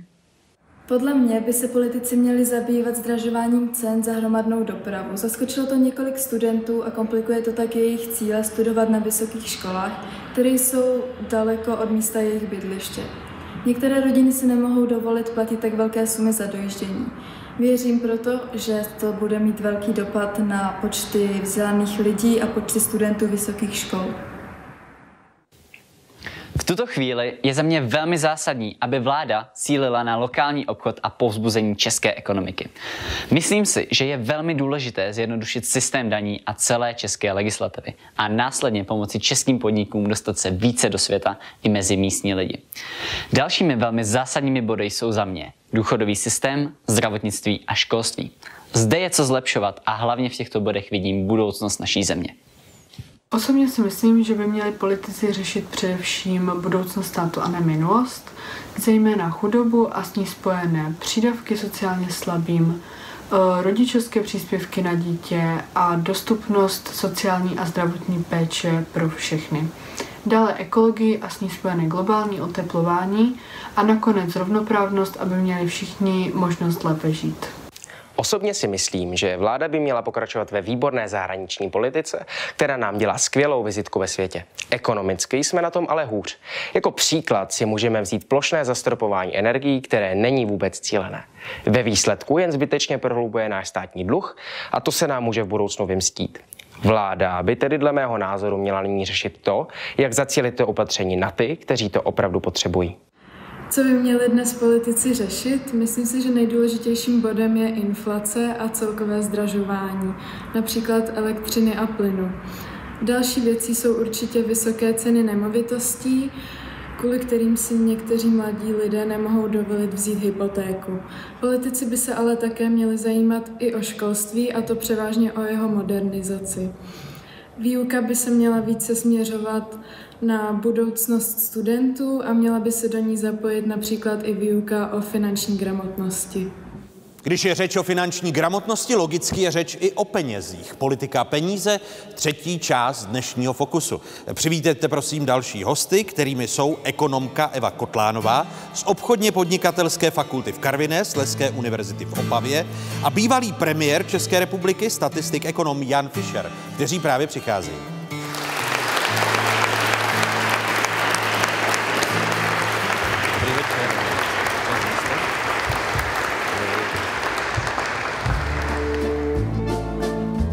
Politika a peníze.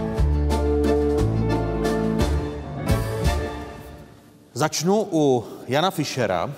Když se podíváte jako ekonom a jako člověk, který prošel pozicí šéfa Českého statistického úřadu, pak premiéra úřednické vlády s vysokou důvěrou, když jsem se díval do statistik v letech 2009, kdy vaše vláda nastupovala, tak vaší vládě důvěřovalo 71% populace. V roce 2010 po zhruba roce vládnutí 73% populace. Znamená to, že český volič, česká populace chce spíše úředníky než politiky? No já nevím, jak česká populace, já vám řeknu, jak se na to dívám já. Já jsem vždycky trochu překvapoval tvrzením, že jakoliv použití institutu úřednické vlády je samozřejmě legální, ústavně čisté, legitimní. Byli jsme třeba z první republika, na to byla zvyklá, tak já jsem vždycky říkal, jako šafránu. Úřednická vláda je něco, byť platí to, co jsem řekl před chviličkou, ale je to něco, co to je koncept, který nevznikl na základě voleb, čili to nenaplňuje tu základní prostě předpoklad generování vlády v demokracii, takže co nejméně úřednických vlád a pokud možno na co nejkratší dobu. Já jsem byl připraven na pětiměsíční projekt a byl z toho nakonec, toho bylo 14 měsíců, že by mě to naplňovalo nějakou obrovskou radostí, to nikoliv, z důvodů, které jsem řekl. Nicméně samozřejmě ta důvěra, myslím, celospolečenská, tehdy těšila a když si uvědomíme, za jakých okolností a napětí rozpočtových a ekonomických se 4% propadem hrubého domácího produktu hned v prvním kvartále roku 2009, kdy jsme s mou vládou začínali. Ta rozpočtová reakce potom byla nesmírně, nesmírně tvrdá, dramatická.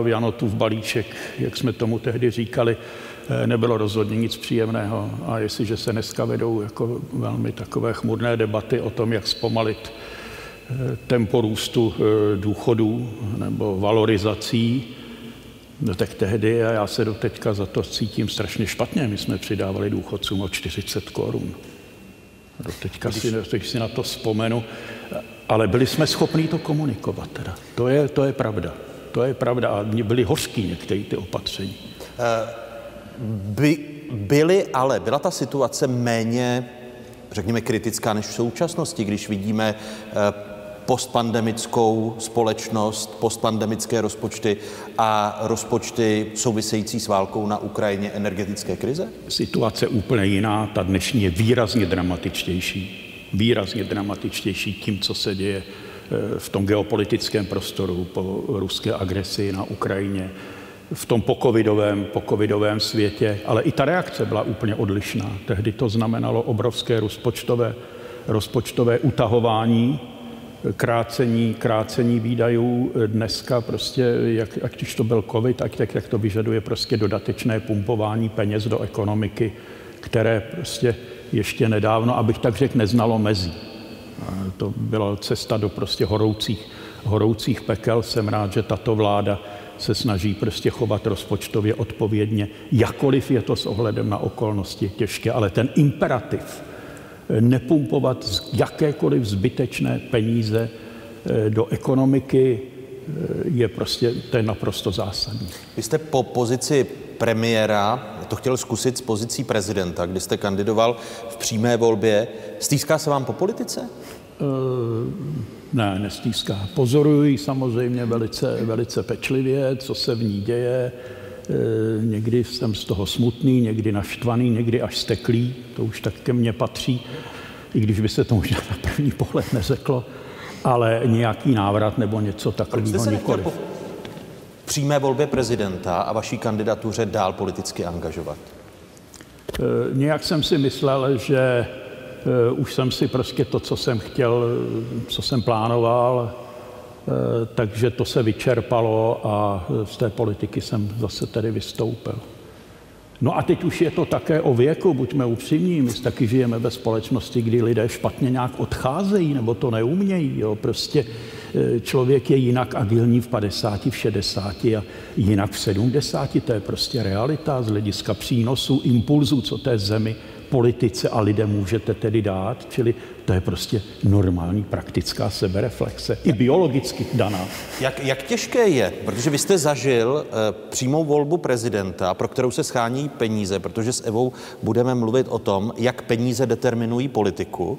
To znamená, člověk musí sehnat na svou kampaň věc, která byla zavedena s přímou volbou prezidenta a logicky může být pak vděčný svým donátorům a mohou ty ekonomické vlivy ovlivňovat politiku. Tak na to se určitě dostane dostaneme, to není jenom věc přímé, přímé volby prezidenta a jejího sponsoringu a podobně. Tam samozřejmě co nejprůhlednější, pokud možno systém je úplně, úplně na místě. Je průhledný ten dnešní? Eh, do jisté míry. Do jisté míry. Můžete mít tisíce transparentních účtů a všichni je můžou mít, a když někdo zařídí nějakou protikampaň a šoupne proti kandidáta na nějaký dezhonestující billboard a někdo to zaplatí, tak to rozhodně žádným transparentním účtem jakéhokoliv na kandidáta určitě neprošlo. Eh, v čem byste, Evo, ta pravidla, když tady e, zmíníme přímou volbu prezidenta, lobbying, který mm-hmm. bez sporu se odehrává, Jan Fischer říká, není to jenom o přímé volbě prezidenta, ale i o financování politických stran, kde začít, aby ta pravidla byla co nejtransparentnější. A jsou nás dostatečně transparentní nebo ne? Já se domnívám, že dostatečně transparentní úplně nejsou. My sice máme nějaký úřad, eh, který by měl dohlížet na transparentnost kampaní, ale i v souvislosti s tím, že se má v současné době nebo v nejbližší době obměňovat, tak se vlastně hovoří o tom, že nefungoval úplně tak, jak by fungovat měl. To znamená, Eh, mělo rozhodovat pět lidí, ale ze zpětného pohledu to vypadá, že mm, jeden člověk si ty kompetence jakoby stáhl pod sebe, což nepůsobí určitě moc dobře. A druhá věc je ten zmiňovaný lobbying, protože já mám pořád pocit, že u nás je lobbying vnímaný jako něco špatného, něco nezákonného. Když se podíváte do médií, tak když se u nás řekne lobbysta, tak většina lidí si představí pana Janouška, pana Ritiga a tady tyhle, ty, tyhle ty lidi. Ale eh, v západní nebo eh, ve standardních demokraciích je lobbying eh, normální legitimní součástí vyjednávacího procesu. To znamená, snaží se, ať už jsou to třeba organizace nebo jednotlivci, nějakým způsobem eh, působit na tu veřejnou moc a prosazovat své zájmy. A teď je otázka, jak se to vlastně dělá. Je řeč o lobbingu, Evo. Eh, zákon o lobbingu leží v poslanecké sněmovně už delší dobu. O čem vypovídá ta neochota politiků a političek ten zákon přijmout? Těžko říct, oni to nikde nezdělují, ale víceméně uh, zřejmě nemají prostě zájem na tom, aby byl tento zákon nějakým způsobem uh, přijat protože eh, mě samotnou třeba překvapilo, že tento zákon byl schval, nebo měl být schvalován a prohlasován za vlády Andreje Babiše a ten, kdo to nakonec v úvozovkách zazdil a poslal do autu, byli poslanci ODS a TOP 09, o kterých bychom to asi úplně nečekali. To znamená... Mm, Oni argumentovali, že ten zákon o lobbingu není dobře, dobře napsán. To byl zástupný argument, tak to vnímáte? Uh, upřímně řečeno, který z zákonů, které se týkají regulace korupce, a tady je napsán dobře. Když se podíváte na zákon o střetu zájmů, podíváte se na zákon o financování politických stran, podíváte se na zákon o registru konečných vlastníků, tak on žádný z nich není úplně perfektní a ani ty nevládní organizace, které vlastně prosazovaly to, aby eh, jsme tu nějaký zákon na regulaci lobbingu měli, si byli vědomi toho, že on není perfektní, ale eh, tady bych to vnímala spíš tak, že musíte někde začít. To znamená, musíte prostě eh, to do té poslanecké sněmovny dostat, prohlasovat a pak třeba zjistit, funguje, nefunguje, je ještě potřeba upravit, není. Jo, takže tímhle tím způsobem. Ale tím, že to schodíte hned na začátku, on nikdy, nemám pocit, že by to naše vlády nebo naši zákonodárci dokázali na první dobrou udělat perfektně. Lobbying jako něco, co je přijatelného, je to eh, součást demokratické politiky, ale jak říká Eva, by měla by být nějak regulovaná. A pak korupční klientelistický systém. Eh, pokud se rozpomenete na to vaše premiérování, Jane Fischere, tak Kdy byly okamžiky, kdy jste si říkal, to, to už je za čárou, tady vidím pozměňovací návrhy, které zavání nějakým korupčním prostředím a už překračují hranice demokratického lobbingu? S tím jste konfrontován v podstatě systematicky, po každé někdy eh, bez schopnosti to, aby jsme nefrajeřili, bez schopnosti to hned rozlišit. Prostě, že se už o tohleto, eh, o tohleto jedná někdo vás osloví, někdo přijde, zájmová skupina, bychom si uvědomili, že prostě mezi biznisem nebo ekonomikou a politikou tam jsou taková dvě velmi významná slovíčka. A to je zájem a vliv. A v politice samozřejmě každý má nějaký zájem a v biznisu má každý nějaký zájem, který se nějakým způsobem prolínají, protínají, legálně, legitimně, velmi často, ale jsou prostě situace, kdy už to přestává, že to přesně je eh, na té, na té hraně. Takže všichni mají své zájmy a všichni má, chtějí mít svůj vliv a je otázka, jakými prostředky ho eh, prosazují a jak k tomu, jak je ta politika odolná v rovině individuální, to znamená na úrovni politiků, co unesou, co snesou, co jsou ochotni snést, a k čemu se chtějí nebo nechtějí propůjčit. No a pak je to v prostředí, v celém právním prostředí, systému, který teda vytváří nějakou vládu práva, právní stát, kde zkrátka a dobře něco není, není přijatelné právně, ale také, a to si uvědomí, a to je to ono britské, to se nedělá. Ale není jo, tady... Prostě není na všecko, je, není, na, na všecko nenapíšete normu, na všecko nenapíšete zákon, nemůžete být takový prostě precizní legalista, jak jsme si mysleli, že to všecko půjde a čím ty zákony budou detailnější. A není tady a, také dědictví, tak, když se dostanu... lépe obejít, jo? Tra- k transformaci, to znamená, podívejme se na nejbohatší Čechy, eh, kteří byli součástí divokých privatizací, kteří mají pocit, protože byli svázáni eh, s politikou, říká se jim oligarchové, kteří mají vliv na tvorbu těch zákonů. Je to také jeden z faktorů, proč ta tuzemská politika je Evo více zranitelná? Určitě ano, já bych jenom ještě navázala na to, co jste říkal předtím a co říkal pan profesor. Vy ten lobbying nemusíte regulovat. Pokud máte nějakou morálku, máte etiku, máte nějaké normy v té společnosti, eh, máte nějakou politickou kulturu, tak nemusíte za všech okolností prosazovat regulaci. Ale bohužel to tady nemáme. A mm, ono už to zaznělo i v těch předchozích vstupech. My se bavíme o institucích, institucionálním prostředí, ale ono se trošku zapomíná na ty neformální instituce. To znamená na to, co je potřeba, co nebudete mít hned. Jo, neformální instituce, jakoby vnímání těch lidí, aby ti lidi uměli v tom systému fungovat, věděli, co od něho můžou čekat, nebo vůbec dali najevo, co očekávají a podobně.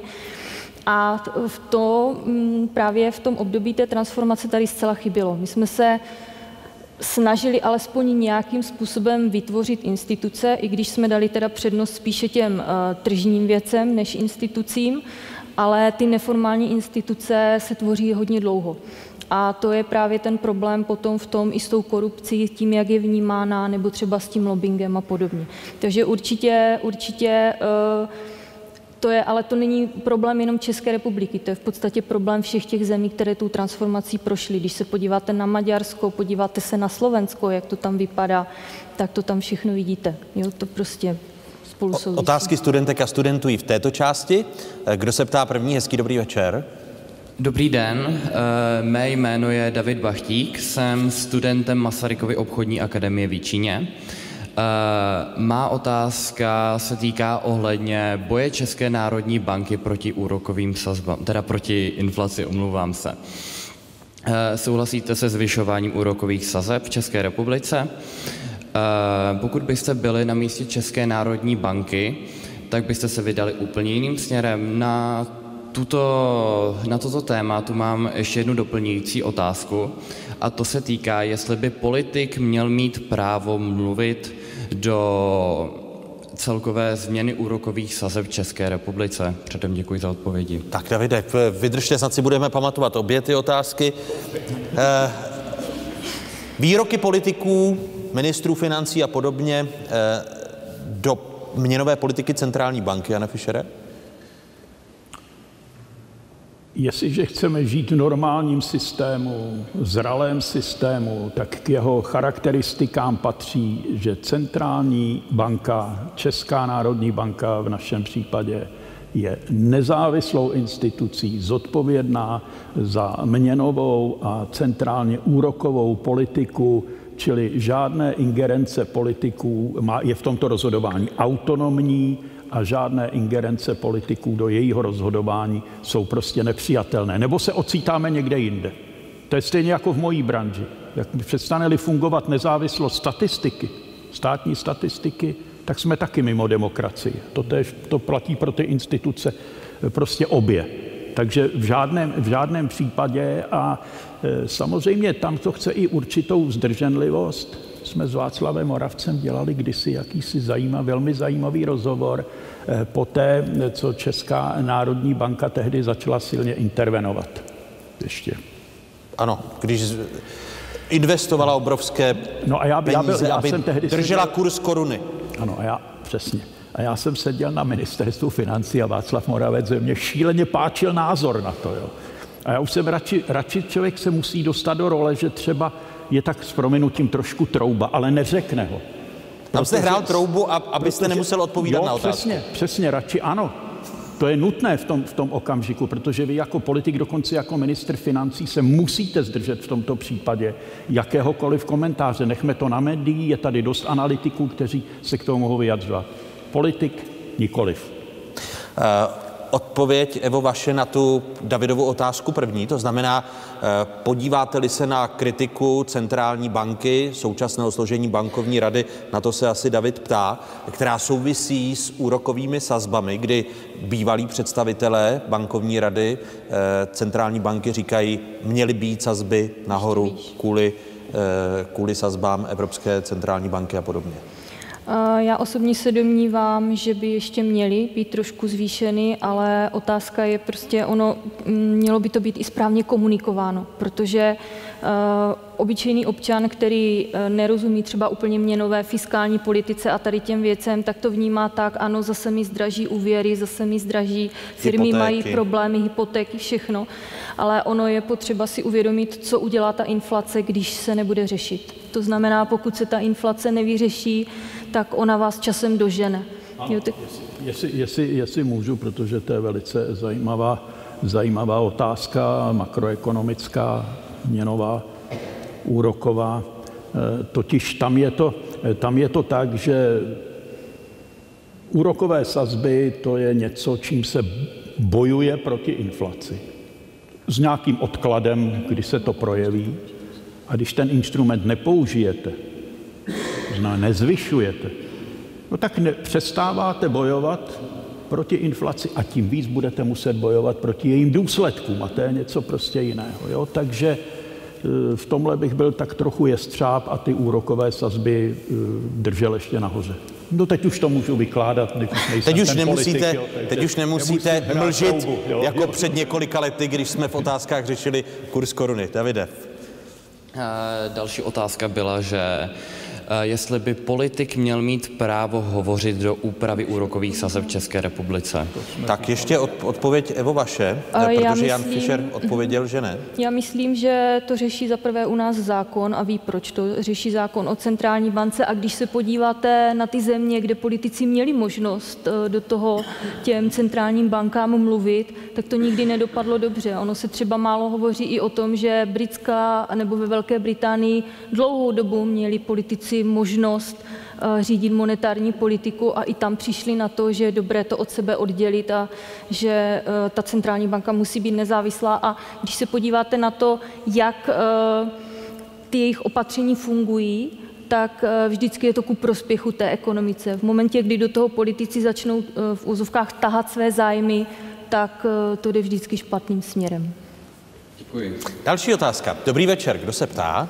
Eh, Dobrý večer, moje jméno je Jiří Arpter a studuji na gymnáziu Savického, pardon, Komenského v Havířově. A chtěl jsem se, zeptat, zda si myslíte, že když se na to díváme zpětně, um, by bylo nějakým způsobem možné zamezit nebo aspoň eh, částečně utlumit ten, um, řekl bych, výrazný eh, ekonomický úpadek, co naše země zažila, zažila na eh, počátku 90. let vlastně v důsledku toho rychlého a nečekaného procesu transformace. Děkuji předem. Eva Kotlánová odpoví jako první. Zajímavá otázka. Ono je to uh, doprovodný jev té transformace a my jsme měli možnost si zvolit uh, vlastně cestu.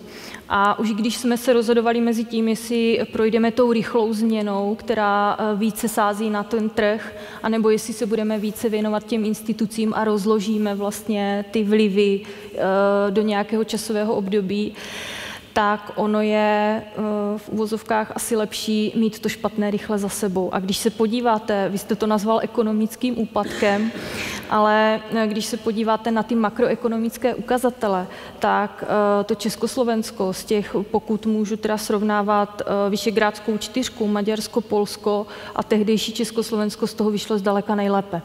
Takže já si nemyslím, že nebo uh, upřímně uh, Maďaři si zvolili tu pomalejší cestu původně, ale velice rychle pochopili, že ta cesta není správná a ono to pak souvisí třeba i s politickým kapitálem. To znamená, kolik času má ta vláda na to, aby prosazovala ty nepopulární opatření a ti voliči to ještě vydrželi a ještě jí to odpustili. Když to bude trvat dlouho, tak i těm voličům časem uh, dojde trpělivost a pokud ty vlády se budou střídat mezi sebou, budou, budete ta opatření dělat v úzovkách od zdi ke zdi, tak eh, ty, dů, ty dopady, ty důsledky budou mnohem horší, mnohem hlubší. Poslední otázka eh, v této části. Dobrý večer, kdo se ptá? Děkuji za slovo, dobrý večer. Eh, Jmenuji se Štěpán Novák a studuji na gymnáziu profesora na Patočky. A rád bych se zeptal pana inženýra Fischera na to, zda v době, kdy byl v úřednické vládě premiérem, nějak aktivně bojoval proti korupci na české politické scéně, nebo Česká republika je dlouhodobě za průměrem Evropské unie, co se týče těch světových žebříčků vnímajících korupci a momentálně se nachází na 49. místě. Jane Fischere. Děkuji za eh, dotaz z takzvané patočkárny. Já si mám, ne té Gimpl, kterou já si strašně vážím, protože tam chodil můj nejmladší syn, takže o tom něco vím. Vy dobře jste si vybral, to je první věc. Ale druhá věc je, tak eh, za 14 měsíců, jak si u překlenovací vlády, kterou ta moje vláda byla, tak korupci jistě nevyhubíte. Tam se musíte jenom zdržet všeho toho, co by mohlo navozovat nějaký pocit, prostě, že ta vláda tím korupcí byla zasažená, jednotliví členové a tak dále, se naštěstí samozřejmě, samozřejmě nestalo. A za 14 měsíců e, šlo těžko dohnat to, co se nestalo, to, co se nestalo předtím. Jo. A to totiž trošku navazuje na tu transformaci. Já se velmi přikláním k tomu, a byl jsem tehdy a jsem doteďka příznivec rychlého tempa ekonomické transformace, což se nějakým způsobem odehrálo. A pak i po rozdělení republiky, federace, byl opravdu čas na to se zamyslet nad tím, jak budovat právní stát, zajišťovat vládu práva, včetně samozřejmě boji, boji proti korupci. A to nějak vyšumělo. To byl prostě problém 90. let a pak politicky korunovaný takzvanou opoziční, opoziční smlouvou. Jo. Byl to záměr. Takže Podle vás. Prosím? Byl to záměr podle vás. Já neříkám, že to byl záměr, ale rozhodně to bylo něco, co se prostě nenaplnilo. Nenaplnilo to očekávání a v tomhle smyslu žádná pořádná transformace bohužel neproběhla. Právního vědomí, budování právního státu a všech těchto těch okolností, které by skutečně korupčnímu prostředí eh, dali prostě nějaké mantinely, mantinely a meze. Samozřejmě i z dopady na nějaké společenskou reflexi a na chování, protože to samozřejmě vytváří potom prostor, že v tom ne, eh, nehotovém právním prostředí se prostě řada subjektů chovala tak, jak se chovala, ta ho využívala. Tím se nevomlouvám, chraň Bůh. Spokojen s odpovědí? Ano, a mohu ještě jednu doplnit Určitě. otázku. A zajímalo by mě, a vlastně můžu se vyjádřit asi oba diskutující, aby to nebylo znovu jen pan Fischer. A je, jestli jsou nějaké kroky, které by nynější vláda měla udělat a vzhledem k boji proti korupci, nějaké, které vlastně může udělat okamžitě. Eva Kotlánová začne? A já jenom ještě k tomu, k čemu mluvil pan profesor, ono uh, někdy máme pocit, že na to řešení korupce nikdy není čas. To znamená, vždycky má něco přednost, vždycky je něco důležitějšího a ta korupce prostě může počkat, ale ono nás to dohání a třeba teď se nám právě stává, že nás Evropská unie tlačí k tomu, abychom schvalovali velmi rychle zákony, které třeba uh, už uh, o nich delší dobu víme, protože nám hrozí, že třeba nebudeme moct čerpat uh, prostředky z Evropské unie z různých fondů a podobně. Ale k tomu, co vy jste, vy jste vlastně říkal, uh, nebo na co jste se ptal, tak jedním z těch věcí je to prostě legislativa. Jo? To znamená, je potřeba nastavit ten systém. Ono politici, jak už jsem říkala, vždycky to hrnou před sebou a mají čas, ale oni si neuvědomují, že zase je to dožené v tom smyslu, že pokud si ten systém nastavíte a říznete do toho a prostě schválíte ty normy a ty zákony, tak už to nebudete muset tolik řešit a může, máte čas na řešení těch aktuálních problémů typu covid, inflace nebo třeba válka na Ukrajině a podobně. Ale my se dostáváme do situace, kdy nás Evropská unie upozorňuje, že by bylo dobré ty normy schválit a teď máte v té poslanecké sněmovně dva zákony a víte, že teda potřebujete řešit třeba pomoc domácnostem s energiemi a podobně a vedle toho vám leží novela zákona o střetu zájmu, kterou víte, že musíte taky schválit. A ono to není jakoby, že jenom někdo zvedne ruku, o tom se diskutuje, probírá se to. A e, to je potom problém. Takže určitě e, bychom měli tu legislativu nějakým způsobem upravovat. V souvislosti s vládou pana Fialy se mluví o tom, že de facto ona tu korupci ani v tom programovém prohlášení vlády moc neměla. Když se podíváte třeba na Slovensko, tam si vláda pana Hegra dala cíl, že se dostanou, myslím, do první dvacítky v hodnocení. Vy jste říkal, že jsme 49. Slovensko je na tom ještě o trošku hůř, ale začín, vypadá to, že by se to tam mohlo začít zlepšovat a dali si nějaký cíl. Otázka je, jestli ho budou moci splnit, ale naše vláda si žádný takový cíl nestanovila. To znamená, zase ta korupce je taková, až na to bude čas, ale bohužel na to asi čas nebude nikdy. Stručná odpověď Jana Fischera? Ne, to je jenom odpověď, to bylo úplný, ale jedna věta, jedna věta přece jenom ani ta předchozí vláda to tam neměla. Ne, ne, to jo, nemyslím, jakoby, ale od jo. téhle vlády se asi čekalo, že jo. se bude víc Jo, že snažit. se o tamté nečekalo. Ano, no dobře, tam ale neměla jsme to asi tam, nečekali. takže čas běží. Ano. Jan Fischer a Eva Kotlánová zůstávají hosty Fokusu. Děkuji za vaše otázky.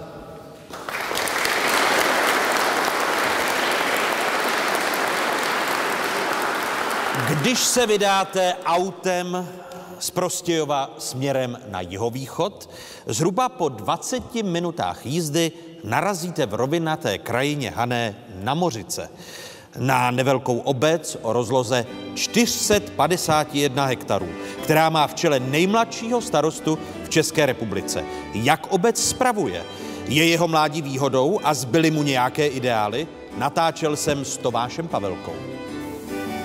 Pane starosto, čemu se člověk za dva a půl roku v komunální politice naučí nejvíc? Já myslím, že největší škola je to v oblasti komunikace s lidmi, že se dostáváte do střetu s mnoha různými zájmy. Máme tady 500 obyvatel, což sice není eh, milion 200 tisíc eh, v hlavním městě a více, ale přece jenom každý má své potřeby. A, a ta vy obec... znáte těch 500, 500 obyvatel? Já myslím, že se tady známe skutečně všichni, že není tady snad člověka, kterého bych neznal a každý z nich má nějaké své potřeby a ke každému vede nějaká cestička a tím mým úkolem je tu cestičku nacházet a musím říct, že mě překvapilo, že skutečně každý nakonec eh, to nějaké dobré srdce, ten dobrý cíl má, akorát je potřeba eh, tu cestu najít. My jsme tady na Hané, takže eh, někdy to hledání je složitější, my jsme takový více uzavření, ale dá se ta cesta najít. Když jste v 21 letech začínal starostovat, pocitoval jste něco jako autoritu, po případě neautoritu od vašich obyvatel? Myslím, že jsem se nesetkal s tím ve velkém měřítku. Zjistil jsem, že ta funkce starosty sama o sobě má docela autoritu, ale to je právě to, co si myslím, že je potřeba skloubit, že lidé vlastně čekají, že ti politici budou jejich dobří reprezentanti, ale zároveň, že budou jedni z nich. A stalo se vám někdy, že by vám někdo řekl, ty jsi příliš mladý, ještě se uč, a neříkej nám, jak to máme dělat? Spíš se dostávám už do nějakých vtipných situací, že eh, sedím eh, třeba s panem projektantem v kanceláři a pokud nesedím na té starostovské vyloženě židli, ale u toho jednacího stolu a přijde třeba messenger s balíkem, eh, tak začne mluvit na něj, pane starosto, mám tady pro vás balík a já mávám, že tady. Tady a, já jsem starosta, a, a ne, ne, ne, ne, tam naproti, jo, nebo nějak na stavbě vám občas někdo třeba tyká, ale to je jedno, já jsem naopak důchodcům prostě třeba, kteří mají největší úctu k té funkci a, a začali mi někteří najednou vykat, tak jsem jim říkal, že budu radši, když mi dál budou říkat Tome. Tomáš Pavelka, jo. Velice dobrý, průbojný člověk, no. I mladí můžou být chytří. A navíc tady fungoval už dříve jako knihovník a s dětmi pracoval, takže si myslím, že jeho činnost v obci je dobrá.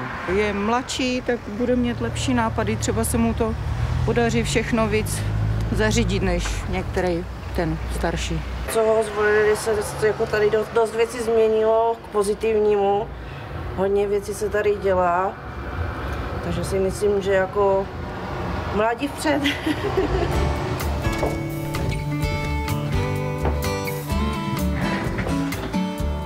teďka jsme šli do komunální voleb s takovou podpornou kampaní, buď i ty nejmladší, že jsme se snažili jako lidem a mladým ukázat, že to prostě jde a e, že to nemusí být až tak složité, ale že prostě musí za sebou ty lidi mít takové profesní stáří.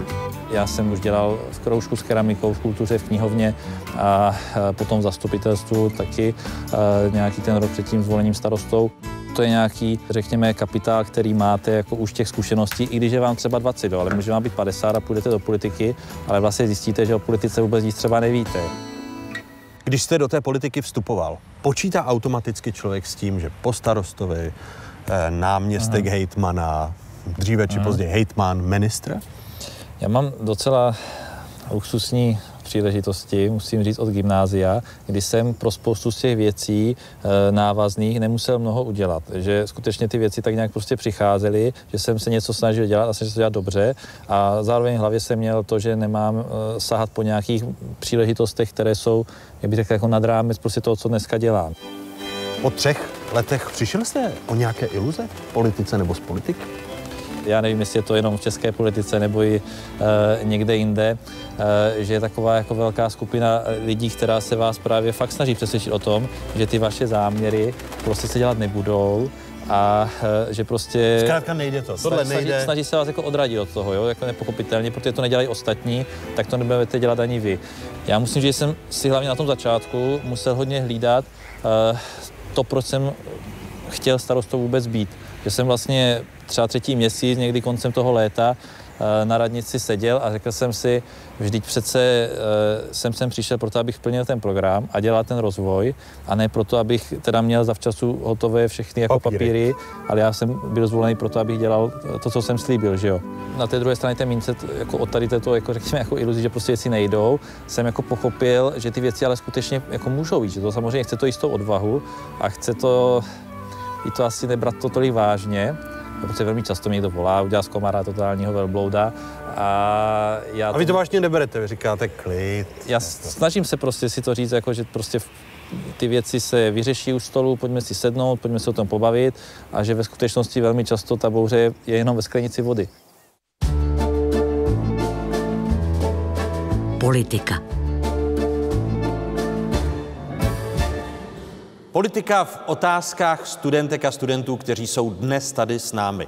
V hlavním sále Balčtejnského paláce, sídla Senátu parlamentu České republiky a šestice našich hostů. Kdo se ptá jako první, hezký dobrý večer. Dobrý večer, jmenuji se Veronika Saturová, jsem studentkou Masarykovy obchodní akademie v Jíčíně. Eh, mám pro vás otázku na téma právě korupce a lobbingu, kterou se otevřel jako předchozí kapitole. A uh, chtěla jsem se jako zaměřit, nebo odpověď by jsem chtěla od uh, paní Wagnerové.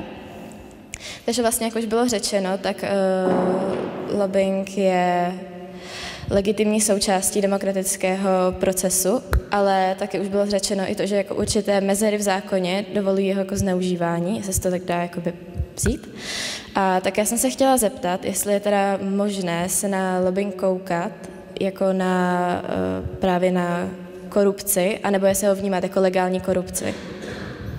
Jak vnímáte lobbying z toho, jak se ptala studentka? No, víte, ten lobbying je velmi úzce spojen eh, s určitou kulturou, ve které se vyskytuje. Jinak se vnímá lobbying v Americe a jinak je vnímán lobbying eh, na evropském kontinentu. Myslím si, že v Evropě jsou ta kritéria pro si, legitimitu lobbingu mnohem přísnější, než jsou v Americe, ku příkladu. Jo. Takže to je, to je především potřeba, ale já nejsem žádný odborník na to, takže nemůžu zabíhat do nějakých velikých, velikých podrobností. Ale tohle je prostě potřeba být na paměti, jo? Že nelze zase to brát tak nějak automaticky a všude stejně. No. Hmm. Dobře, děkuji. Mě to právě zajímalo z toho právního úhlu pohledu. Jakoby, no. Jak zregulovat uh, lobby? zregulovat lobby? No tak to právě teď řeknu, teda já to, to, na to si netroufnu odpovědět. Nejsem prostě, nejsem odborník na lobbying, jo, to, to skutečně vám na tohle to neodpovím. Jo, dobře, já vám děkuji, takže se zeptám ještě ostatních, jestli byste k tomu měl co říct. Jestli můžu, ono uh, záleží, jak ten lobbying děláte. Pokud ho děláte transparentně, a to je vlastně to, co mělo být upraveno v tom zákoně, a on už tady na to narážel i pan Fischer, když odpovídal na tu otázku, jestli se s tím jako ve své politické kariéře setkal, pokud eh, budete mít eh, nějaký rejstřík lobbystů a budete vědět, že někdo se k vám objedná na schůzku, je to lobbysta a eh, už asi můžete zhruba tušit, co od něj můžete čekat. To znamená, to bylo i předmětem vlastně toho zmiňovaného zákona, který bohužel nakonec schválen nebyl. To znamená, tam je důležitá transparentnost a ta etika, o které už jsme mluvili. Pokud ho budete dělat někde v zákulisí, někde jakoby mm, mm, ne na očích, to znamená tajně, tak tam to právě má tendenci sklouzávat k tomu klientelismu a je tam velmi tenká hranice mezi tím, kde začíná eh, korupce a klientelismus a kde končí lobbying. Takže proto třeba jenom u nás e, máme tu tendenci tuhle tu oblast regulovat, protože třeba, jak zmiňovala paní, e, paní Wagnerová, tak v té Americe to je součást kultury. Já si úplně nemyslím, že třeba není regulován tolik. Ono, když se třeba podíváte na, na některé filmy, eh, tak eh, tam teď si nemůžu vzpomenout na ten název, ale bylo to s Jessica Chastain a ona vlastně jako lobbystka čelila slyšení před komisí a ve výsledku za to, co prováděla, skončila ve vězení. Odpověď Tomáše Lebedy a ještě Jan Fischer chtěl reagovat. Já jenom doplním, eh, v podstatě eh, lobbying nejde zakázat, on tu bude vždycky.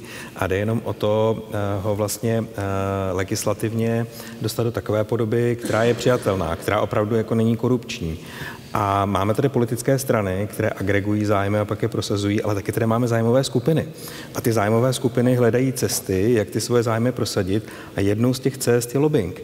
A to není nic špatného, protože a, ti politikové z těch stran prostě nemají patent na všechno, oni všemu nerozumí. A naopak velmi často ty zájmové skupiny jsou strašně důležitou součástí toho procesu hledání těch politik, protože oni tomu rozumí nejlépe.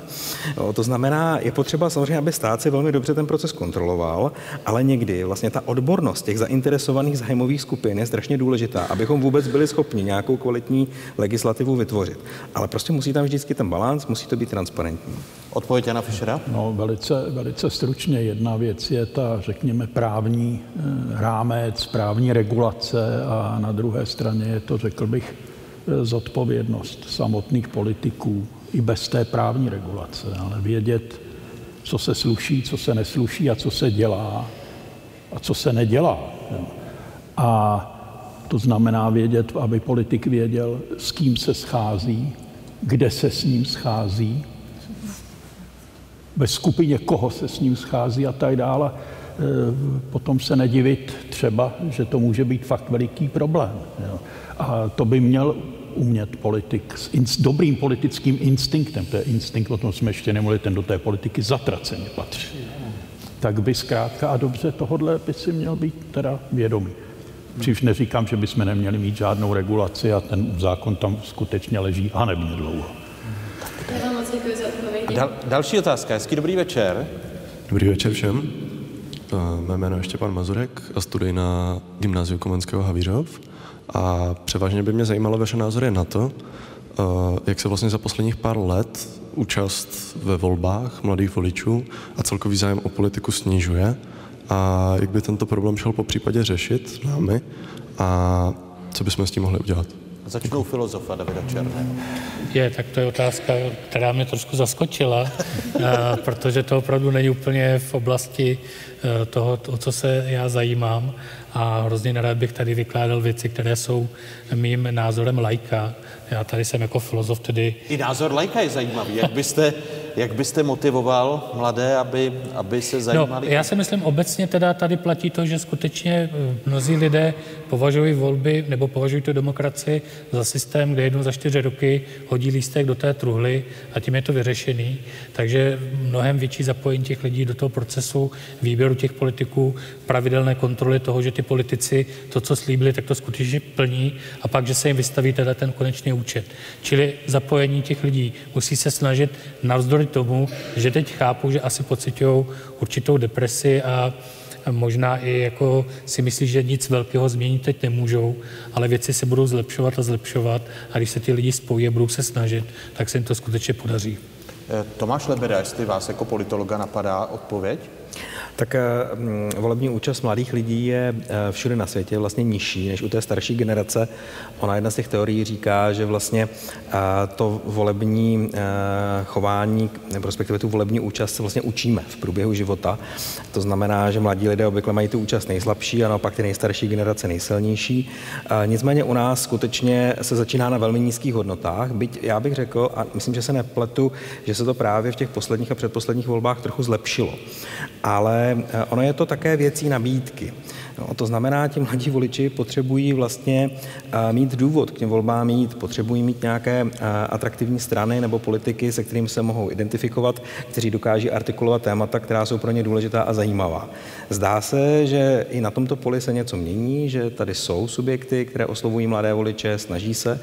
A zase na druhou stranu ti mladí voliči by možná měli nad tím přemýšlet nejenom v kontextu toho, jestli teď je to pro ně výhodné nebo ne, ale, ale vnést do toho i nějakou míru odpovědnosti. Ale nechci moralizovat. Prostě myslím si, že z velké části je to eh, na té nabídce, aby skutečně eh, se našly subjekty, které budou dostatečně zajímavé a atraktivní. No a jinak samozřejmě eh, jsou na světě země, které jdou ještě dál a i když ta volební účast těch mladých lidí je většinou slabší, tak ale snaží se těm aktivním víc vstříc a snižují třeba volební právo na hranici 16 let no, třeba sousední Rakousko a celá řada dalších zemí. Takže já bych šel i touhle cestou, protože si myslím, že eh, mezi mladými lidmi na středních školách je celá řada lidí, kteří se zajímají o politiku velmi intenzivně a jsou eh, možná kompetentnější k tomu se k té politice vyslovovat, než eh, kteříkoliv, než řada jejich starších spoluobčanů. Kdo jiný by měl mít poslední slovo než farář? Hmm. no, zdá se mi, že zvláště pro mladého člověka je nejdůležitější eh, ujasnit si v životě, eh, čeho chce dosáhnout, kam chce směřovat, eh, co je jeho ideál. To je, myslím, dneska takové bohužel už odložené slovo, tak to bych zrehabilitoval. Prostě býti, buďte idealisty, hledejte co vás jako na té budoucnosti, která vás čeká, kterou vy připravujete, co vás na té budoucnosti zajímá, jakou ji chcete připravovat, jak má, jak má vypadat. Jo? A e, to, že jsou někde nějaké politické strany, toho si taky trochu všímejte, ale ne tolik jako toho svého Eh, té své důležitosti v přípravě té budoucnosti. A řekl bych, že vaše úloha teďka není být nějakým komsomolem, prostě nějakou mládežnickou vodnoží nějaké politické strany. To spíš dělejte milion chvilek a podobné aktivity, které tu politiku můžou tak nějak jako načechrat, okysličit a dokonce otevřít zase nějakým novým podnětům a nové krvi a nové chuti do života. Miloš Reichert, Tomáš Lebeda, Eliška Wagnerová, David Černý, Eva eh, Kotlánová a Jan Fischer. Děkuji, že jste byli hosty Fokusu a těším se na další setkání. Díky. Díky vám, kteří jste byli dnes večer nejen u televizních obrazovek na 24, ale tady publiku. Eh, tedy studentkám, studentům Masarykovy obchodní akademie v Jíčíně, Gymnázia Komenského v Havířově, Gymnázia profesora Jana Patočky v Praze a prvního IT Gymnázia v Praze a pražským školám zapojeným do projektu Samet na školách.